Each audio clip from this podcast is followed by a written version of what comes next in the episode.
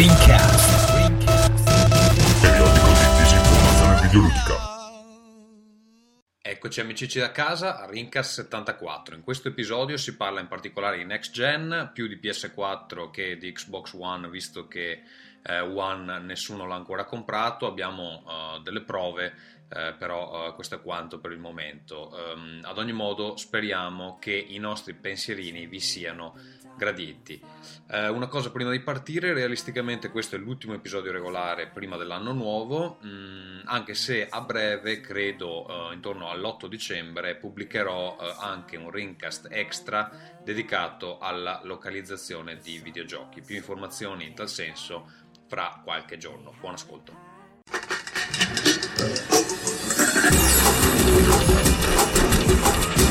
Rincast presenta Nerdcore. Cari amici da casa, questo è il Rincast 74, siamo carichissimi con me questa sera, il dottor Manazza. Ciao. Il dottor Ferruzzo. Uh-huh. Il dottor Michele.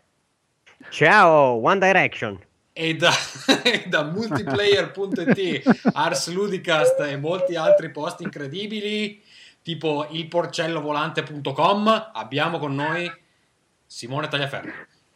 Ciao a tutti! Do, eh. dottore anche lui, è vero Simone? Anche tu sei un dottore. Assolutamente no. Va bene, allora, questa volta ci siamo tutti, Ferruzzo, perché l'altra volta non sei venuto? Non, non, me lo ricordo, probabilmente mi girava il cazzo. Hai detto che facevi un corso di disegno con gli uomini nudi. Ah, sì, sì, sì, faccio, faccio per ora un corso di disegno che in linea di massima fa cagare, però eh, è recentemente migliorato. Ma cosa disegni, Ferruccio? Disegno, allora questo corso fa... sono tutte femmine. Questa, scusate, questo volevo dirlo perché eh. mi sembrava l'unica cosa interessante di questo. Per di questo cosa. avete i modelli maschi nudi perché sono tutte femmine. No, ma almeno avessimo, almeno avessimo i modelli maschi nudi sarebbe una cosa più interessante. Invece abbiamo fatto solo tipo disegni di eh, caraffe d'acqua e ritratti, facciamo i ritratti a vicenda. Tipo disegni facciamo... la tua mano, quelle cose lì. Esatto, siccome facciamo schifo tutti, eh, questi ritratti sono qualcosa di indecente, insomma, nessuno sembra quello che... Mm, no, fammi capire, Ferruccio, se è una cosa di quelli che hanno qualche velleità artistica, è una cosa tipo per le persone che hanno fatto un incidente in macchina e restano lesionate. Per cercare di rappresentare se stesse dopo l'incidente. Eh, tipo, no, no, ho perso la visione di me stesso, l'omuncolo della mia testa mi è andato tutta a puttana. Direi che è una via di mezzo, sì. Puoi sempre venderla come un corso d'arte cubista e quindi risolvi i tuoi problemi problemi. Però, visto che ehm, l'altra volta mi pare che era passato appena un giorno dalla fiera dove presentavi il tuo gioco o qualcosa del genere. Eh sì, eh sì. È vero, parliamone un attimo velocemente, proprio così. Sì, sì, velocissimamente abbiamo, fatto, abbiamo partecipato a questa fiera a Stoccolma che si chiama GameX perché la X fa molto extreme. Eh, e quindi è una fiera aperta al pubblico, quindi c'era praticamente, c'erano EA, Ubisoft, eh, molto, molto popolare, molto uomo della strada. Eh, e noi avevamo un piccolo stand all'interno di un, eh, per, per un sito che si chiama The Northland Square, che è un sito di un mio amico eh, che, che, vuole essere un po' tipo il Gamma Sutra svedese effettivamente è, è carino questo sito. E nulla, abbiamo, abbiamo, presentato i nostri giochi lì, abbiamo presentato una versione demo di Heads We Roll, che è il nostro prossimo gioco. E il risultato è stato abbastanza esaltante, eh, nel senso che abbiamo avuto insomma, dei, dei, dei, feedback su, sul, sul, gioco. Eh, quindi questa volta i controlli magari saranno meglio. Perché, piattaforma, perché piattaforma uscirà Ferruccio? Eh, dovrebbe uscire per eh, iOS e Android. Uh, v- vedremo poi se. Non lo so. Windows Phone eh. non ci credi più.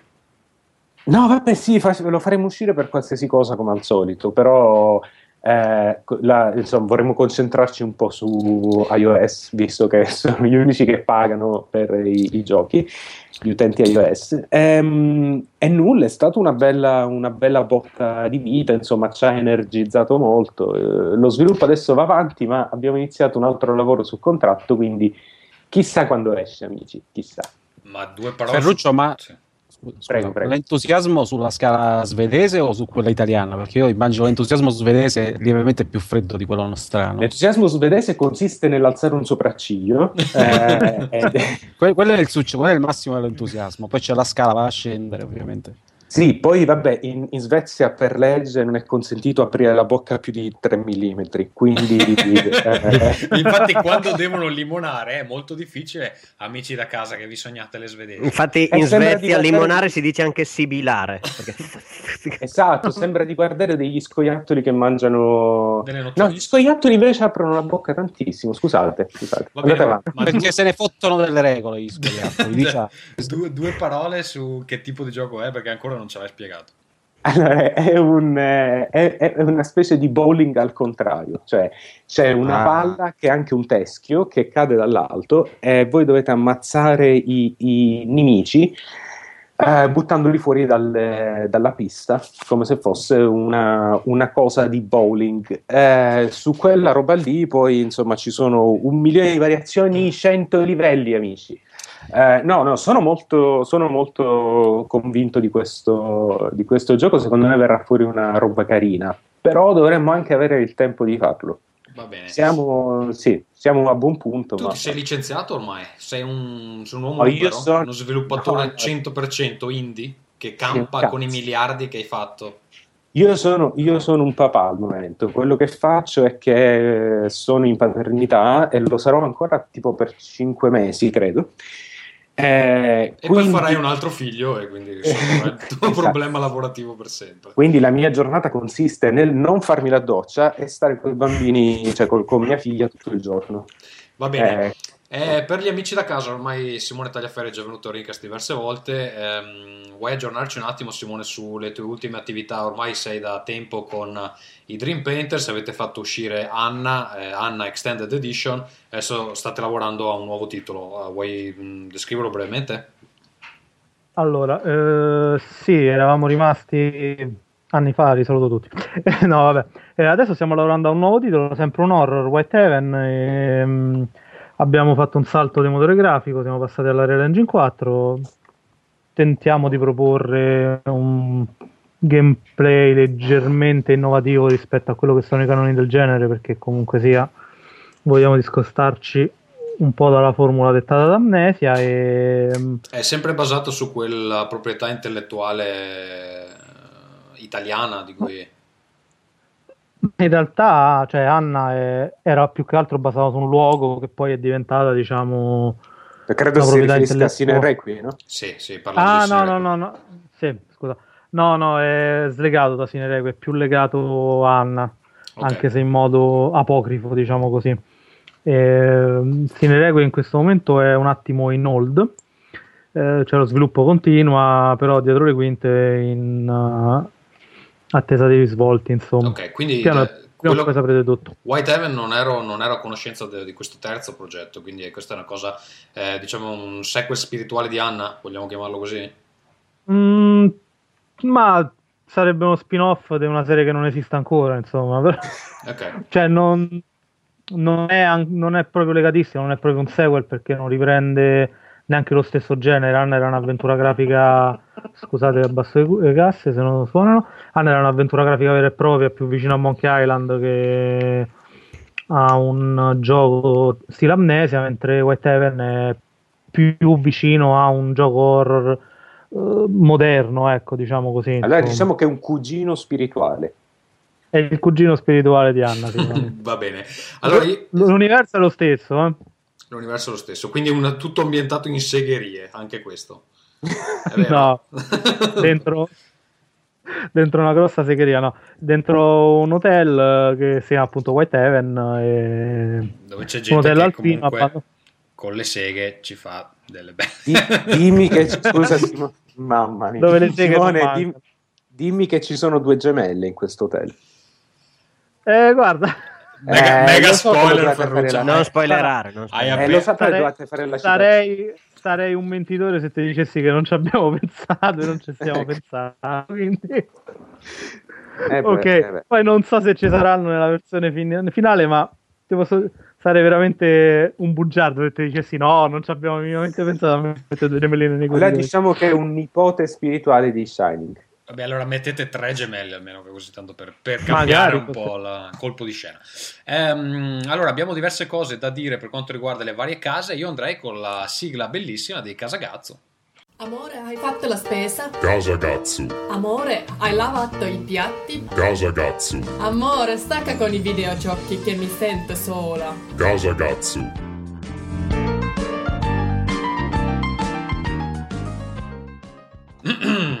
Allora, la cosa più interessante che mi è successa ultimamente è che eh, a causa di una cosa che ho fatto, Buckingham Palace ha eh, chiamato eh, Housemark e ha chiesto gentilmente di darmi un calcio in culo. cosa è successo? Ehm, qualche settimana fa, eh, Sony X Dev Europe, che è ehm, uno dei dipartimenti di Sony che poi effettivamente sono quelli che hanno messo i soldi per eh, sviluppare ehm, Resogun, su cui ho lavorato, dovreste già saperlo. ehm, ci hanno mandato questa foto, eh, anzi, ce l'hanno prima mostrata questa foto del principe William, ehm, quindi il figlio di Carlo d'Inghilterra. Scusa, Wi- Williams. Williams, su, su Twitter perché- hai scritto Williams e ti hanno ripreso in Sì, 500. mi hanno tirato, tirato dei macigni in faccia perché non so il nome di sto testa di... Che è il futuro che- re d'Inghilterra. Aspetta bene. che poi richiamano. E, e niente, allora ci, ci ha mostrato questa foto di questo principe William che eh, no, mh, ha una manifestazione, i BAFTA, eh, che sono tipo dei- degli award per, eh, credo, giovani game designer. Non sono nemmeno sicuro esattamente quale No, fosse. sono, sono Non sai gli manco Oscar- che sono i BAFTA e ti fanno sono lavorare gli per Oscar una- sfigati inglesi. No, ma c'è- c'era anche, er- erano uniti ai giovani game designer. Eh, perché insomma, Sì, sono adesso eh, lo fanno, premiano, lo- premiano lo anche fanno i anche sulle- videogiochi. eh, allora, Sì, lo ah, fanno eh, dappertutto perché vogliono buttare dentro tutto, però Insomma, cioè, vedi Alessandro che io non mentivo quando ho detto che ho dovuto googlare il nome del principe che non lo sapevo. Comunque io non, non mi informo di queste cose di gossip come voi donniccioli. Cosa di così? Comunque, Vabbè. insomma, ci mostra questa foto di questo principe William che gioca a Resogun. Ci dice, guarda, non possiamo ancora usarla, però, insomma, appena la possiamo usare, questo sarà un gran colpaccio, insomma, questo qua, vabbè, inglese ovviamente, me fregava un cazzo, però evidentemente per chi segue il gossip come voi è una, una grande, un grande scoop. Allora, a un certo punto, eh, alcune settimane dopo, eh, sono a casa, tornato dall'ufficio, mi sto facendo una zuppa di pomodoro. Vado su Twitter a guardare, vedo una che non c'entra niente con, eh, né con Housemark né con Sony, che twitta sta foto del principe William. eh, e dice il principe William ai BAFTA. Cazzo, allora è fuori, scusa, non ci hanno detto niente. Bene, prendo la foto, prendo la foto, la metto su Twitter, de- Twitter di Housemark che gestisco io e scrivo la descrizione era Resogun Guarda sto coglione. No, no, no, no. Ah. Attenzione, la, la descrizione era Resogun, virgola, principe del gameplay. Foto del, pri- foto del principe, foto del principe con, eh, che gioca a Resogun. Dieci minuti dopo eh, mi arriva un messaggio su WhatsApp del mio collega in ufficio, mi fa ehm, take it down. Ed- Ha chiamato la regina. Tirala giù, tirala giù. E io gli, gli scrivo, ma che cazzo dici? No, no, take it down. allora lo chiamo, sento tutti che ridono in sottofondo e lui mi fa, guarda, devi tirarla giù. Cioè, ho detto, ma che cazzo ridete? Cioè, basta questa stronzata. L'ho messa su, è divertente, ci ha già avuto 70 retweet. Eh, e non fa, no, no, mettila giù perché ha chiamato Buckingham Palace. E io dico, ma come ha chiamato Buckingham Palace? Insomma, è successo che 10 minuti dopo, anzi, logisticamente 7-8 minuti dopo che sto tweet è andato online, qualcuno del dipartimento PR di, eh, del principe, evidentemente, che credo ci sia uno schiavo che passa le giornate a fissare il, il- il feed eh, Twitter eh, che nomina il principe, ha visto sto coso, ha chiamato Sony Inghilterra, Sony Inghilterra ha chiamato noi, insomma dieci minuti dopo ho dovuto tirar giù ho dovuto tirare giù sto Twitter perché Buckingham Palace si è incazzato. No- allora mi hanno spiegato che non posso assolutamente aggiungere nessun aggettivo vicino alla parola principe, anche se No, ma era quello il problema, non è il problema della foto. tecnicamente, no, no, la foto andava bene, ma non potevo. Ah. Eh, in- e secondo loro dava l'impressione che il principe Che stessi ste- usando come testimonial esatto, esatto, stesse facendo, ste face- stesse facendo Galles, il testimonial. Se esatto. solo non avessi endorsement. scritto, scusa, se solo Ah. non avessi scritto principe di sto cazzo, Ma questo detto, non sarebbe su- successo. Attenzione, perché la frase era Resogan, virgola, principe del gameplay, quindi il soggetto è Resogan, non è nemmeno il principe. Quindi mi tocca anche spiegargli la grammatica, la grammatica con la K. Beh. Ma immagino che i PR della Casa Reale siano tutti videogiocatori incalliti, quindi non c'è bisogno che io lo spieghi, lo capiscono, lo Eh, capiscono infatti, da va bene, niente, ho dovuto tirare il giusto coso e, e niente, per un momento ho avuto una- un tuffo al cuore pensando di perdere il lavoro a causa del principe. Per la seconda volta dopo del che- mio cazzo. Sì. Esatto. Poi, seconda Vabbè. cosa bellissima che è successa, ho comprato un Wii U, ho ceduto come un... Hai cesso. Come un, un efebo, ho ceduto e... e Questo, com- que- ringraziamo i PR Nintendo che adesso ti mandano quelli Esatto. del principe. E niente, mi sono comprato questo Wii U con un gioco che non volevo, cioè Wind Wind Waker. E non lo volevo perché l'ho già finito e tra l'altro è l'episodio di Zelda che mi piace meno. Eh, devo dire però che eh, questa versione è, ehm, oggettivamente vale la pena vederla, ma in caso ne, ne parliamo dopo. Ehm, due parole veloci sulla console, quelle, le impressioni, visto che io onestamente non ci avevo ancora giocato. Ehm, il sistema operativo ha talmente tante funzioni stupide che quasi, che quasi mi piace di più di quello di PS4. Allora, è lento, ha lento- è lento e eh, molte cose non servono assolutamente a niente, però credo Allora, che... lento, lento e inusabile, però ti piace. lento e inusabile, però credo che alcune funzioni siano molto carine. Ad esempio, il Miiverse, secondo me, è una, è una ottima idea. Se non fosse che praticamente censurano tutto e non si può scrivere un cazzo, fondamentalmente. Ehm, però, in principio, non mi, non mi pare una, una brutta idea. E... Scusa, scusa, perché non hai comprato giochi belli? Perché? No, no, poi, poi ovviamente, cioè, questo era il gioco che c'era in bundle. E poi ho comprato Super Mario 3D World, di cui, di cui parliamo dopo. Ho preso anche il primo New Super Mario uh, U. Bros. U, esatto, però quello mi è arrivato in Italia, devo, devo ancora recuperarlo. Ehm, va bene, andrei con uh, Casa Michele.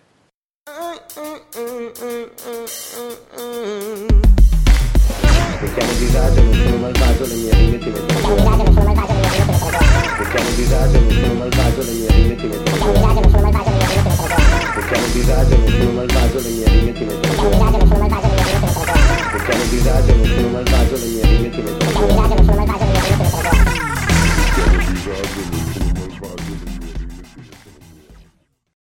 Allora, eh, purtroppamente diventerò zio, nel senso che mh, arriverà un, eh, un piccolo mini ingegnere in casa. Purtroppo, Non è una discen- purtroppo purtroppo- perché non volevi che tua sorella rimanesse incinta?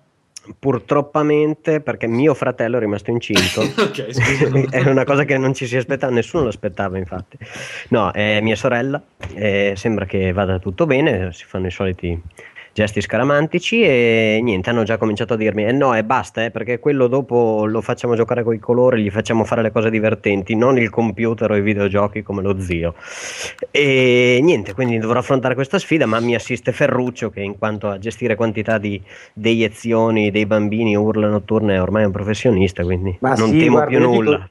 No, ma io dico sempre che avere a che fare con i bambini si tratta solo di gestire merda e cibo. Queste due cose. eh, Ma non nello stesso momento, magari. eh, d- dipende, dipende. E, e i buchi anche- mi dicono che non si scambiano, vero? Cioè, non è che. Mm. do- eh, Nah, nella maggior parte dei casi no.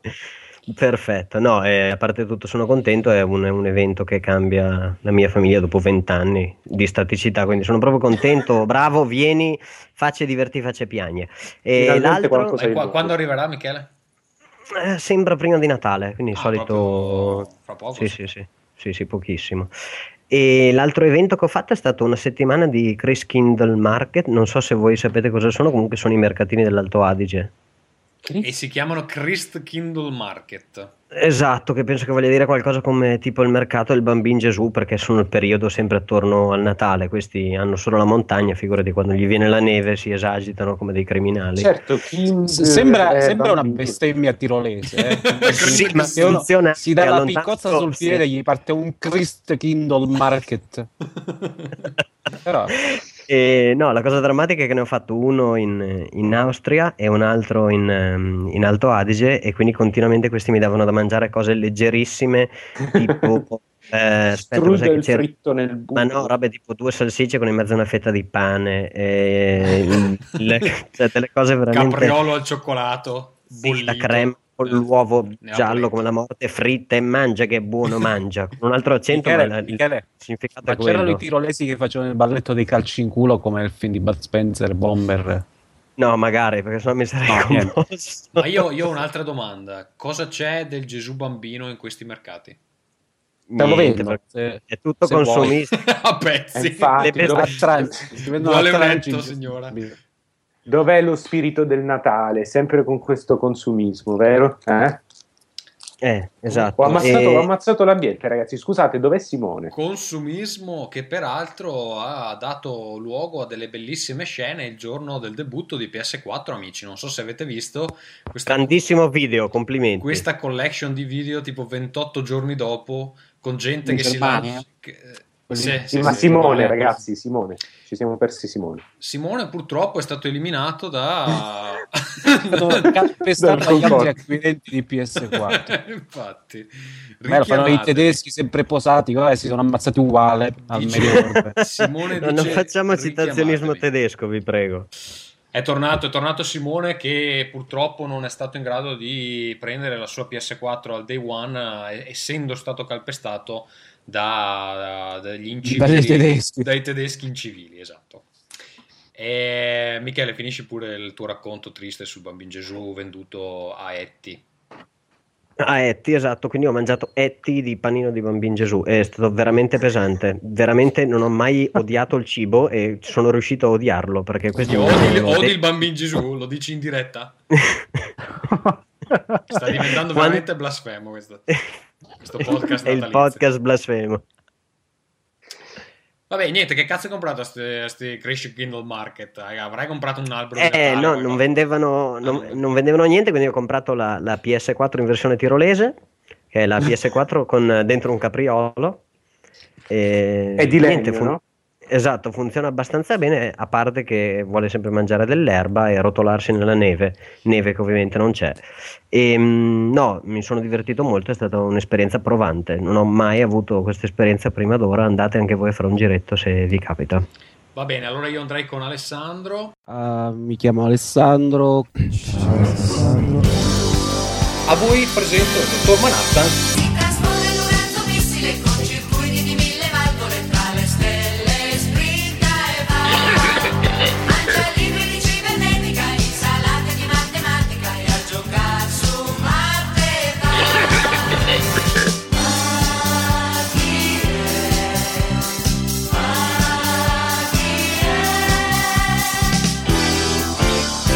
Chi è il dottor Manhattan?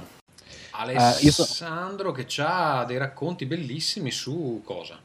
Su un cazzo, praticamente. A parte, che sono, a parte che sono ancora sconvolto per la grande capacità affabulatoria di Ferruccio e ho una voglia di giocare il suo gioco che voi non vi rendete conto. una- non giocherò più niente fino a quando non esce questa Infatti, roba. Dovresti- Mi comprerò apposta un telefonino con Android per- per giocarlo. Dovresti sono assumere- palle- assumermi Ferruccio che Resogan al miglior Metacritic delle esclusive, io posso Eh, vabbè. porti Allora. Eh, ma scusa, eh, Tommaso, se l'avessi fatto tu mi toglierei tanto di cappello. Infatti, non c'entro proprio un cazzo. Va bene, scusa Alessandro, non volevo interrompere questo bellissimo monologo. Ma no, no, fai pure, fai pure. Tanto volevo solo dire che ho avuto due PS4 in casa per tirarmela, non una, ma due. Le hai messe in Però- parallelo? Messi in parallelo, però giocavo su PS3 un gioco brutto per fare il vero hipster della situazione. Quindi mettevo su, su- su YouTube, su, su Facebook le foto della PS4 che mi è arrivata per la redazione una settimana prima, dieci giorni prima, poi ho messo le foto di quella che mi sono comprato, però ho giocato a un gioco per PS3 di merda di cui parleremo tra poco. tipo Fantavision. No, un gioco dei Cavalieri dello Zodiaco, è anche peggio di Fantavision per Un alcuni aspetti. E, e niente, questo. Perché ne, hai facendo... perché ne hai avute due, scusa? Perché una era della redazione e un'altra era la mia. Ah, quella della redazione che è arrivata me la sono portata a casa io il fine settimana per giocarci. Ci ho giocato un po' ai- perché era completa di tutti i titoli di lancio e quindi volevo... Essendo volevo- tu il capo, tutti gli altri Ah, devono succare. È un bel direttore, chiaro. eh, stai scherzando. Va bene, eh, tutto qui? Dicevi che Sì. stai facendo cos'altro? Sto facendo un paio di robe nuove, e una riguarda i fumetti, però ne parliamo più avanti perché sono là da venire. Del libro abbiamo già detto la volta scorsa, quindi mi sa che Ci siamo a sono, posto. ci sono novità per il libro? No, eh, nel senso che ancora non l'ho finito, quindi Ah, ancora le novità non ci stanno, però, però ci siamo, però ci siamo. Va bene, allora andiamo con Ferruzzo. Ladies and gentlemen, from Los Angeles, California, Noi tuffi siamo così, noi siamo tuffi blu, puffiamo su per giù, due meno poco più. Ferruzzo, mi sa che è il momento che io ritorni a, ri- a richiamarti col tuo nome vero, perché i nuovi ascoltatori poi non ti imparano il nome giusto, è vero? Fer- Quali- quali Ferruccio ascoltatori? Cinquemani. Ferruccio. Sì, Tommaso De Benedettinis. Eh, il, ehm, sì, eh, que- que- la casa Ferruccio di oggi è eh, incentrata sul fatto che nella mia vita non succede un cazzo di niente. Quindi, a parte il fatto che, mi- come dicevo anche prima, mi faccio la doccia veramente raramente, ma proprio che tipo c'ho il prurito fuori. Ehm, perché quando uno sta tutto il giorno con il bambino non c'è il tempo, non c'ha voglia, c'hai i pantaloni nella tuta, non ti vuoi mancare. A parte questo, ho preso PS4 anch'io, mi sono fatto una doccia per una volta. Eh, devo dire che qua in Svezia c'è stato, non so come è stato in, in Italia, ma qua in Svezia ci sono state davvero le code, la gente. C'era un freddo della Madosca e stavano là un, un grado a fare la fila dalle 3 del pomeriggio. Qua hanno fatto l'apertura notturna. de- Sì, sì, sì, sì, sì, eh, per, eh, insomma, per, eh, aspettando la mezzanotte. Anche perché, scusa, ricordiamo che in Scandinavia eh, Xbox One non è uscito, uscirà in primavera, quindi se sentirete parlare molto di PS4 è fondamentalmente perché eh, perlomeno io e Ferruccio non possiamo neanche comprarlo nemmeno volendo. Gli altri Sì. non so perché non ce l'abbiano, però insomma eh, il motivo fondamentalmente è quello. No, proprio non si poneva neanche, neanche la questione qui.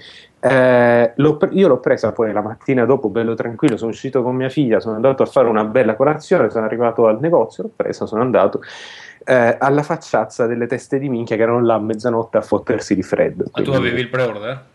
Eh sì, eh sì. Eh, allora. È Eh, facile, vabbè, è facile fare- così, è facile Ferruccio. Se mi sei un borghese, se sei un borghese, per questa precisazione di Ferruccio sempre. eh. sei un Cosa? borghese. Ma, eh, non è che mi faccio cogliere impreparato, è su. è su. Ma cosa poi costa il da voi? Sono i giovani che stanno lì in fila per fare la cosa, per essere parte di un evento, non è che stanno... Ma giovani che di merda.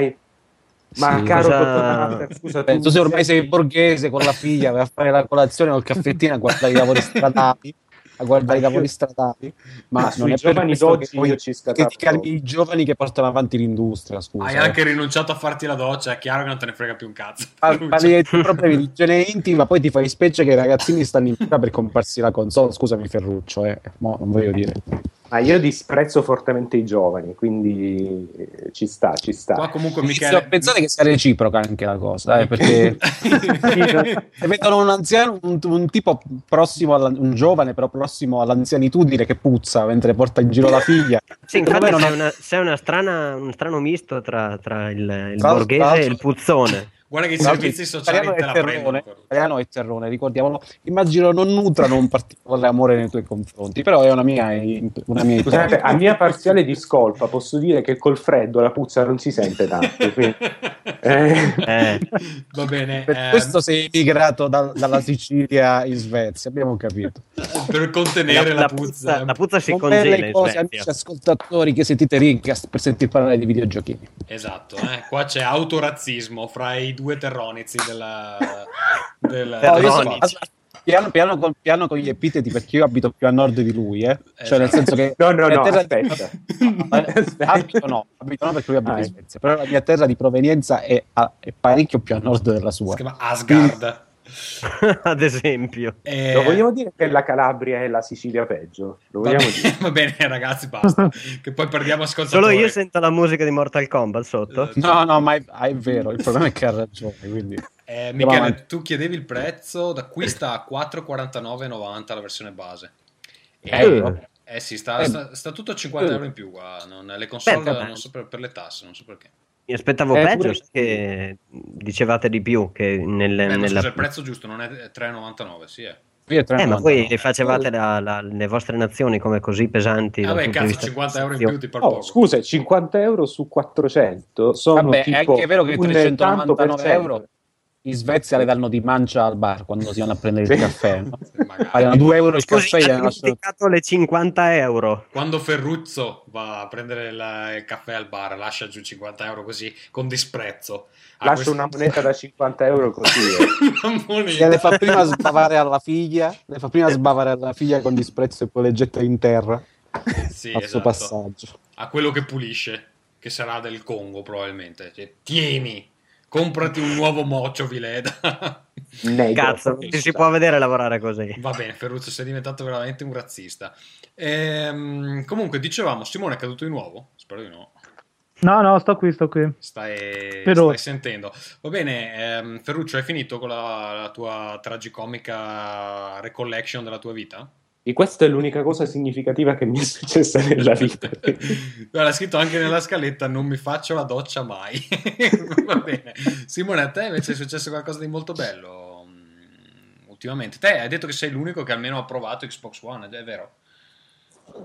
Sì, sì, va- mm, un po' di te, non, non mi- non- bah, c'ha delle sue cose, con sto Kinect che ci parli, ci dici, cioè, se sei una fidanzata triste va bene. Eh, Ma riconosce l'accento di Roma? ma devi- ho scandito le parole molto bene, ho provato a scandire le parole molto bene, si è beccato un paio di vaffanculo belli marcati e finita lì, insomma. Però poi alla fine fondamentalmente non è che me ne freghi tanto, cioè secondo me mi sembra un sistema di controllo abbastanza, cioè è divertente lì per lì perché ti, ti dà l'idea di essere una cosa nuova. Però alla lunga boh, non mi immagino tipo alle due di notte a parlare col televisore per, fa- per, per mettere un gioco, per, per cambiare un canale televisivo, insomma. boh. Infatti, queste Eh, nuove, io- queste nuove console non sono studiate per chi ha bisogno di non far casino la notte. Perché PlayStation 4 ha lo speaker del, del controller che è altissimo di default, e Kinect gli devi urlare eh, dei Ah, fra l'altro pure PS4 c'è i comandi vocali, Sì, li ho sì, provati e funzionano, funzionano bene, ma io mi chiedo, eh, pensavo di essere un'eccezione, ma secondo me almeno in Europa eh, siamo un po' tutti così. Ma voi non vi sentite le teste di minchia a parlare con, eh, Bravo. con una console? Perché io, non, io non ce la faccio No, ma- proprio. cioè. Cioè, eh, assolutamente, cioè, c'hai persone magari in un'altra stanza, tu mentre stai lì che dici Xbox avvia, Xbox Bing ricerca. Sembra imperfetto deficiente, dai, diciamo proprio la sincera verità. Ma là secondo me è una Però- questione culturale perché sembra che in America non sia così, è un po' strana sta cosa. Perché in America Vabbè, perché- sono tutti coglioni, forse? È quello. Vabbè, Perché adesso- la America- differenza non si nota. No. La oggi ce la America stiamo deve prendendo con i effetti tedeschi. Oggi ce la stiamo prendendo con i tedeschi, non facciamo confusione. Gli americani la prossima volta. Scusa, scusa, scusa.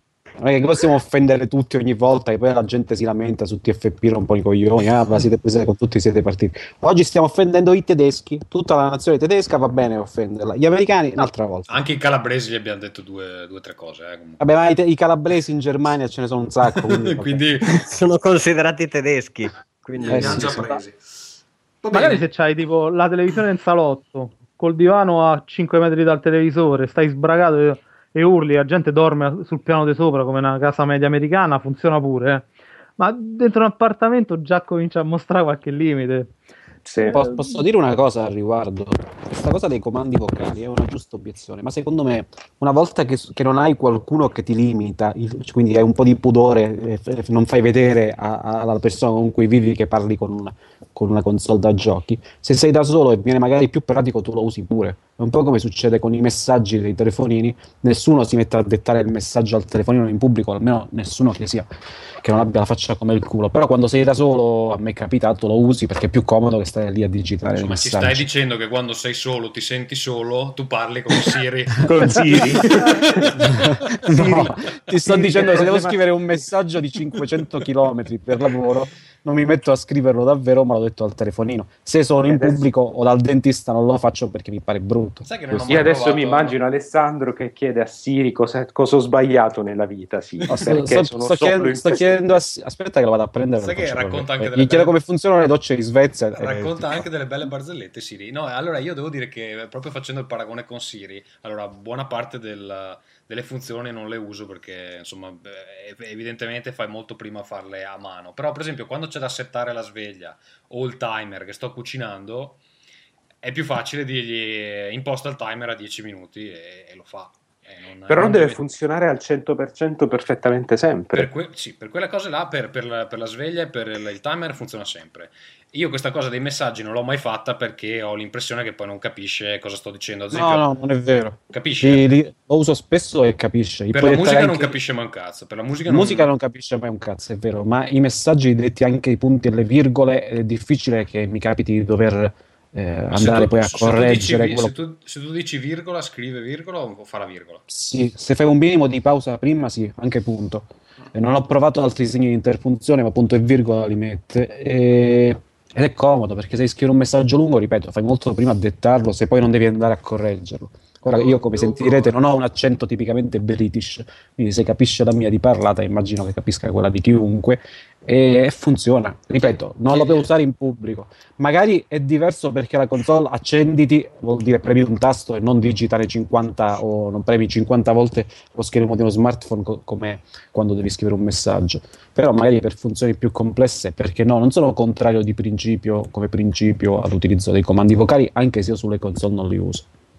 Chiusa, Ma, ma, chiusa. eh, che voi sappiate, adesso parliamo veramente di informazione di alta qualità, ma che voi sappiate, Kinect funziona con- a questo livello, cioè al punto che funziona il 100% delle volte, che non dà problemi. Ma io, Ah. scusa, adesso non l'ho provato, però nei podcast americani, evidentemente gente che ha l'accento giusto, eccetera, eh, si mostrava abbastanza stupita dal funzionamento, soprattutto per questa cosa dello snap o del passare da un'applicazione all'altra. Poi non so, tu Alessandro hai avuto modo di provarla, ce l'avete in redazione? No, cioè l'abbiamo, ma io non l'ho provata. E... Ne ho letto di pareri carichi davvero di entusiasmo, come dicevi te, perché molte recensioni in America sottolineavano proprio eh, lo stupore suscitato nel- durante il test dal modo in cui la console riconosceva i comandi vocali. Però non ho un'esperienza diretta, cioè non l'ho provata io, non ti so dire. Va bene, quindi parliamo di quello che, che abbiamo provato, cioè eh, PS4. E Michele, tu hai preso qualcosa a questo giro? No, io non ho preso niente, prenderò PS4 dopo Natale, penso. Ok, l'Xbox One non ti interessa? No, per ora no. Io ho ascoltato l'unica cosa che poteva interessarmi era cosa? Era Rise, ma non, non ho sentito le recensioni che volevo sentire. Sì, ha preso abbastanza bastonate. Mm, mm. E mm, niente, per PS4, cosa... mm, eh, Simone, scusa, non, non ho parlato con te. eh, tu l'hai, l'hai presa? Ce l'hai? O non ti interessa? No, no. Tu, su- mi tu sei un. PCista, vero? Sono un PCista, ma poi per adesso c'è veramente poco che mi possa interessare. Guarda, se facessero un remake di The Rip, io ci provo ogni tanto. Questa poi capi solo tu. Eh, no, per, per adesso c'è veramente poco che possa interessare. Anzi, aprirei pure una bella polemica sull'argomento. Eh, aprila, aprila, dai. No, si è rotto tanto il cazzo a Wii U per il fatto che non c'aveva le app di lancio e quindi non ha venduto. eh, Aspetta, aspetta, aspetta, cosa non c'era app di lancio? C'era Super Mario Bros. U. Il problema Ah, di aspetta. Wii U. Sì, vai, Aspetta, aspetta, aspetta. Dico, la polemica è stata che eh, la line-up di lancio non, non era sufficiente a supportare il lancio della console e che finché non c'erano i giochi nessuno l'avrebbe comprata. Ecco, ci stanno milioni di persone che si sono avventati su delle macchine che non hanno praticamente giochi, cioè c'ha du- due o tre esclusivi Xbox One e tre esclusive PlayStation 4. Vabbè, è chiaro che adesso stai comprando il, pot- il potenziale, senza contare che Eh. comunque i multipiattaforma ci sono, non è che non ci sono. Ma sì, comprate, ci sono comprate una una scheda Eh. grafica e c'hai il potenziale, però Sì, vabbè. voglio dire, vabbè, Il Battlefield punto però, 4 ce l'hai su altre 4 macchine, 5 macchine, no, quante altre 3 macchine old gen, vogliamo dire? Vabbè, Credo però, pure- cioè, però- l'idea, l'idea è se tu vuoi giocare a Battlefield 4 bene, Ah. come ci giochi su PS4, su un PC, comunque non spendi la stessa cifra, è inutile che ci giriamo attorno. Peraltro, peraltro, scusa, il problema di Wii U non era tanto il lancio, perché il lancio, ok, c'erano due o tre giochi, cioè un gioco molto bello, un paio di giochi carini. Il problema di Wii U è stato tutto l'anno che è seguito. Beh, ma cosa, cosa- cosa ti aspetti adesso però tu? Poi, poi, poi anche le caratteristiche tecniche, perché comunque si sapeva Esatto. dall'inizio che avrebbe avuto dei problemi. Che non è proprio una console future proof, quindi la No, gente diciamo magari sì. quella della line-up è una cazzata, però, cioè nel senso che in realtà la console la vendi prima con le caratteristiche tecniche, poi se c'è anche i giochi è meglio, se non c'è i giochi fa niente, aspetteremo, insomma. Eh, dipende, Cioè, questo dipende, da, dipende da, da- da console a console. Nel caso del Wii, il, eh, la console- la- il, il- il gioco di lancio era la Killer App ed è stata praticamente l'unico gioco che milioni di persone hanno giocato su quella console. In genere, per me, eh, al giorno d'oggi, ora questo è tipo forse il quinto, non lo so quante generazioni che, che seguo insomma i videogiochi, dal- mi ricordo dalla prima PlayStation quindi sono adesso insomma quattro generazioni che vedo lanci di console eh, e che palle lo- se- eh, ora si ripeterà sempre la stessa storia. Adesso fra eh, tipo un mese o due comincerà la tiritera che eh, Xbox One e PS4 non hanno i giochi e sono, Ma è sono sempre stata così. Tu hai mai visto, hai mai visto qualche lancio con, con una serie di giochi per due, tre mesi, sei mesi dopo? No, Tutto infatti, eh. subito, buco di 6, 7, 8 mesi e poi parlare, scusa, Fantavision davvero su PlayStation 2, scusami.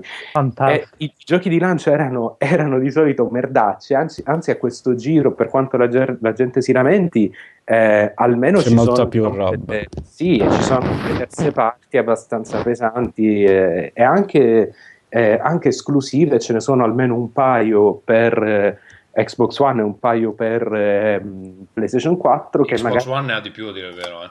perché Sì. Xbox, Esatto. eh, PlayStation 3 e 4 scusa ne ha solo 3 fondamentalmente Ok, e invece Xbox One? e ne ha di più. Cinque. Cioè, eh, Ah. Che c'è? C'ha, c'ha Forza, Dead Rising, Rise, eh, Killer Instinct eh, e sto dimenticando qualcosa sicuramente. C'è quello di Ubisoft Fighter, Fighter Within, Fighter... Oh, quello, quello- quello è per Kinect, Ah, ma c'è me sicuramente, sicuramente anche qualcos'altro che adesso non mi Crimson Dragoon, non è un'esclusiva. Sì, sì, Sì, sì, quello. sì. Sì, altra, altra bomba, altri risultatoni, anche quelli. Sì, però insomma alla fine fra eh, entrambe le console, eh, le console hanno almeno un paio di giochi fra il, il buono e il sufficiente e poi ci sono le terze parti che per quanto a me stia sul cazzo Call of Duty o non mi interessi particolarmente Battlefield, comunque hanno lanciato dei titoli pesanti. Eh, secondo me poi la gente si lamenterà e ci aspettano mesi di scassamento di coglioni di come era bello ai tempi della PS3 360 invece adesso non ci sono i giochi e tutto quanto quindi stava insomma meglio quando si stava meglio, quelle cose. Eh, beh, Esatto. che- vabbè, dai, insomma, di- direi che è una, una cosa che ricorre storicamente. Il primo anno di una console non è mai il eh, ma la migliore. gente non se lo ricorda cazzo Eh, vabbè, ehm, in effetti eh, il lancio di Vita, quando è uscita Vita, aveva una line-up di lancio piuttosto notevole. È stato, poi c'è stato un buco incredibile. Adesso in realtà i giochi stanno uscendo, ne escono pochi, ma ce ne sono. Non, non, non ha sì per queste, console, per queste console non sarà la stessa situazione di Vita o Dio ci scampi di Wii U che comunque è, non so se avete sentito ma Wii U ha venduto dal lancio ad adesso quanto PlayStation 4 ha venduto in, in Europa parlo in eh, 48 ore Sì, Sì, effettivamente sì, Nintendo ha, ha dei problemi. Tra l'altro, il nuovo Mario eh, ha- è stato anche il peggior lancio di Mario di sempre. Sì. mm, perché non hanno le unità installate. In realtà, praticamente tutti quelli che hanno un Wii U se lo sono comprati. tranne Eh, me però sì Però, Sono pochi Wii U. eh, cioè, Tranne me. sì, c'è, c'è tipo, c'è tipo una, mm, una proporzione di, di utenti Wii U e utenti del nuovo Di Mario che, che è tipo 1 a 1, esatto. Praticamente ce l'hanno tutti, solo che non ci sono abbastanza Wii U venduti. Quindi se non ne vendono questo Natale per Nintendo inizia a diventare problematica insomma la, la questione. Lì hanno fatto quella scelta del pad eh, che costa un sacco da produrre e purtroppo tagliare il prezzo del Wii U non è così facile come... Il, il- il rischio adesso concretissimo è quello che a questo punto Wii U comincerà, eh, cioè è possibile che cominci a perdere shelf space, cioè spazio sugli scaffali. E, E non ha una strategia digitale. Esatto, e se una, se una console, ma anche se l'avessero in realtà, se non, se non vedi i giochi di una console sugli scaffali, quella console più o meno è morta, perché vai io a dire a EA o Ubisoft eh, producete giochi per la nostra console, manco c'è, man- la gente manco li, vedi su- li vede sullo scaffale. C'è da dire Eh. che in questo momento, se, se avete idea di comprarvi un Wii U, cioè adesso è il momento perché eh, onestamente Super Mario 3D World è probabilmente il gioco migliore di Natale, includendo anche le nuove console. E Infatti io la voglio. Il Wind, Wa- diciamo. il Wind Waker, se non l'avete giocato, comunque è un ottimo, un ottimo titolo. Eh, qualche altro giochetto c'è Pikmin, Wonderful, c'è- Wonderful 101 dal demo Eh, sembra una figata A spaziale. me, a me eh, interessa anche perché posso recuperarmi dei giochi Wii che avevo perso all'epoca, quindi cioè, volendo Bravo. c'è della roba da giocare. Quindi, Rayman comprare- Legends è bellissimo. Esatto. Adesso uscirà un, un bundle nel Regno Unito fichissimo, quello il bundle di Mario che ha il New Super Mario Bros. U, il, il Super Mario 3D World, cappello di Mario, il Wii Remote di Mario, tutto per il prezzo solito, mi pare che sta a 2,99. I condom di Mario. Che cazzo è un affarone, veramente te lo stanno tirando La dietro. bambola gonfiabile di Peach con la bocca. Purtroppo... Eh, scusate, siamo già al secondo praticamente ribasso di Wii U, quindi, no? Dei Non- prezzi. No, questo Eh, non, non è ribasso, non è un ribasso, è un bundle. No, però è come l'altro. Due mesi prima cominciavano a farlo i retailer e poi due mesi dopo Nintendo ha detto: Sai cosa c'è? Che ci è venuta un'idea, abbassiamo il prezzo. Senza aspettare, come non so vita. possono. So ricor- se- ricordo che 3DS comunque all'inizio non vendeva un cazzo per questa questione nel prezzo, quindi continuano a sbagliarla sta cosa qua. eh. Comunque, comunque ehm, le console Nintendo vanno sempre comprate a prescindere perché tanto i due giochi super ime- iper mega capolavori li fanno, quindi eh, non rompete i coglioni e compratevelo. Però c'è da dire che il Wii U, eh, io, io lo vedo malissimo il futuro del Wii U, ma proprio male, se non- male, male. Se non passa a Natale, cioè nel senso che se a Natale non riesce a risollevarsi nelle vendite, è commercialmente morta come console. Eh, a quel inventano punto, qualche- e che fanno? Ma è, un po', ma è un po' la situazione del GameCube, secondo me. Mm, Ma continueranno a tergiversare fino alla prossima generazione. Guarda, è un po' è peggiore. sì. Perché dici che è peggiore? Perché cambiano i costi, cioè nel senso che su GameCube qualche cosa usciva, anche perché a parità di console installate, comunque il costo di sviluppo era paragonabile tra PlayStation 2, cioè tra le, generazioni, le console della generazione dell'epoca, e quindi magari qualche multipiattaforma una volta che avevi preso il uh, kit di sviluppo lo facevano, ok? E su Wii U no, cioè Wii U ti richiede veramente una forza lavoro per portare un gioco su Wii U che non ha paragoni rispetto alle altre console, insomma nonostante non sia next gen, nonostante ci abbia comunque sia dei limiti tecnologici evidenti, eh, tu per portare un gioco su Wii U, un qualsiasi gioco, devi avere un team dedicato perché c'è un'architettura hardware molto differente, mo, senza che scendiamo troppo in tecnicismi, ok? A meno che non Qui- usi Unity, tipo, però... Se È giusto quello che o- dici, usa, Simone, anche ver- usa, anche vero, io- che- usa Unity, sì, usa Unity, poi vedi quanti bug devi risolvere dopo che hai fatto Eh, il port infatti. automatico con schifo di framework, ok? Cioè, no, schifo nel senso, eh, c'ha delle cose, che, c'ha dei bug che dovrebbero sistemare un pochino, soprattutto su sta storia dei porting. Vabbè, è sempre una questione tecnica che sorvoliamo, ok? E comunque sia ti richiede un team dedicato per una questione proprio di come è impostato l'hardware. E non lo so quanti che magari adesso non hanno un kit tipo Electronic Arts. Electronic Arts non c'ha, quasi, non c'ha progetti per Wii U. Che co- per che cosa dovrebbe mettere su magari un team anche solo per fare un multipiattaforma? In effetti i giochi multipiattaforma usciti su Wii U sono di quelle software house che già avevano dei kit di sviluppo e che magari già tipo Ubisoft e che già avevano un team eh, impostato per poter eh, comunque sia lavorare sulla console e che già avevano una certa esperienza. È finito Eh, quel ciclo lì, io non ce la vedo manco Ubisoft a fare altri progetti per Ma già- non non erano già stati fatti quando hanno fatto Mass Effect e altri e dopo che li hanno pubblicati hanno detto sai cosa c'è? Ti avevamo promesso di farne tre, sono questi, fine. Eh, Sì, cos'era? Era Mass Effect e eh, Batman. Ma e Batman non è. EA. No, no, no.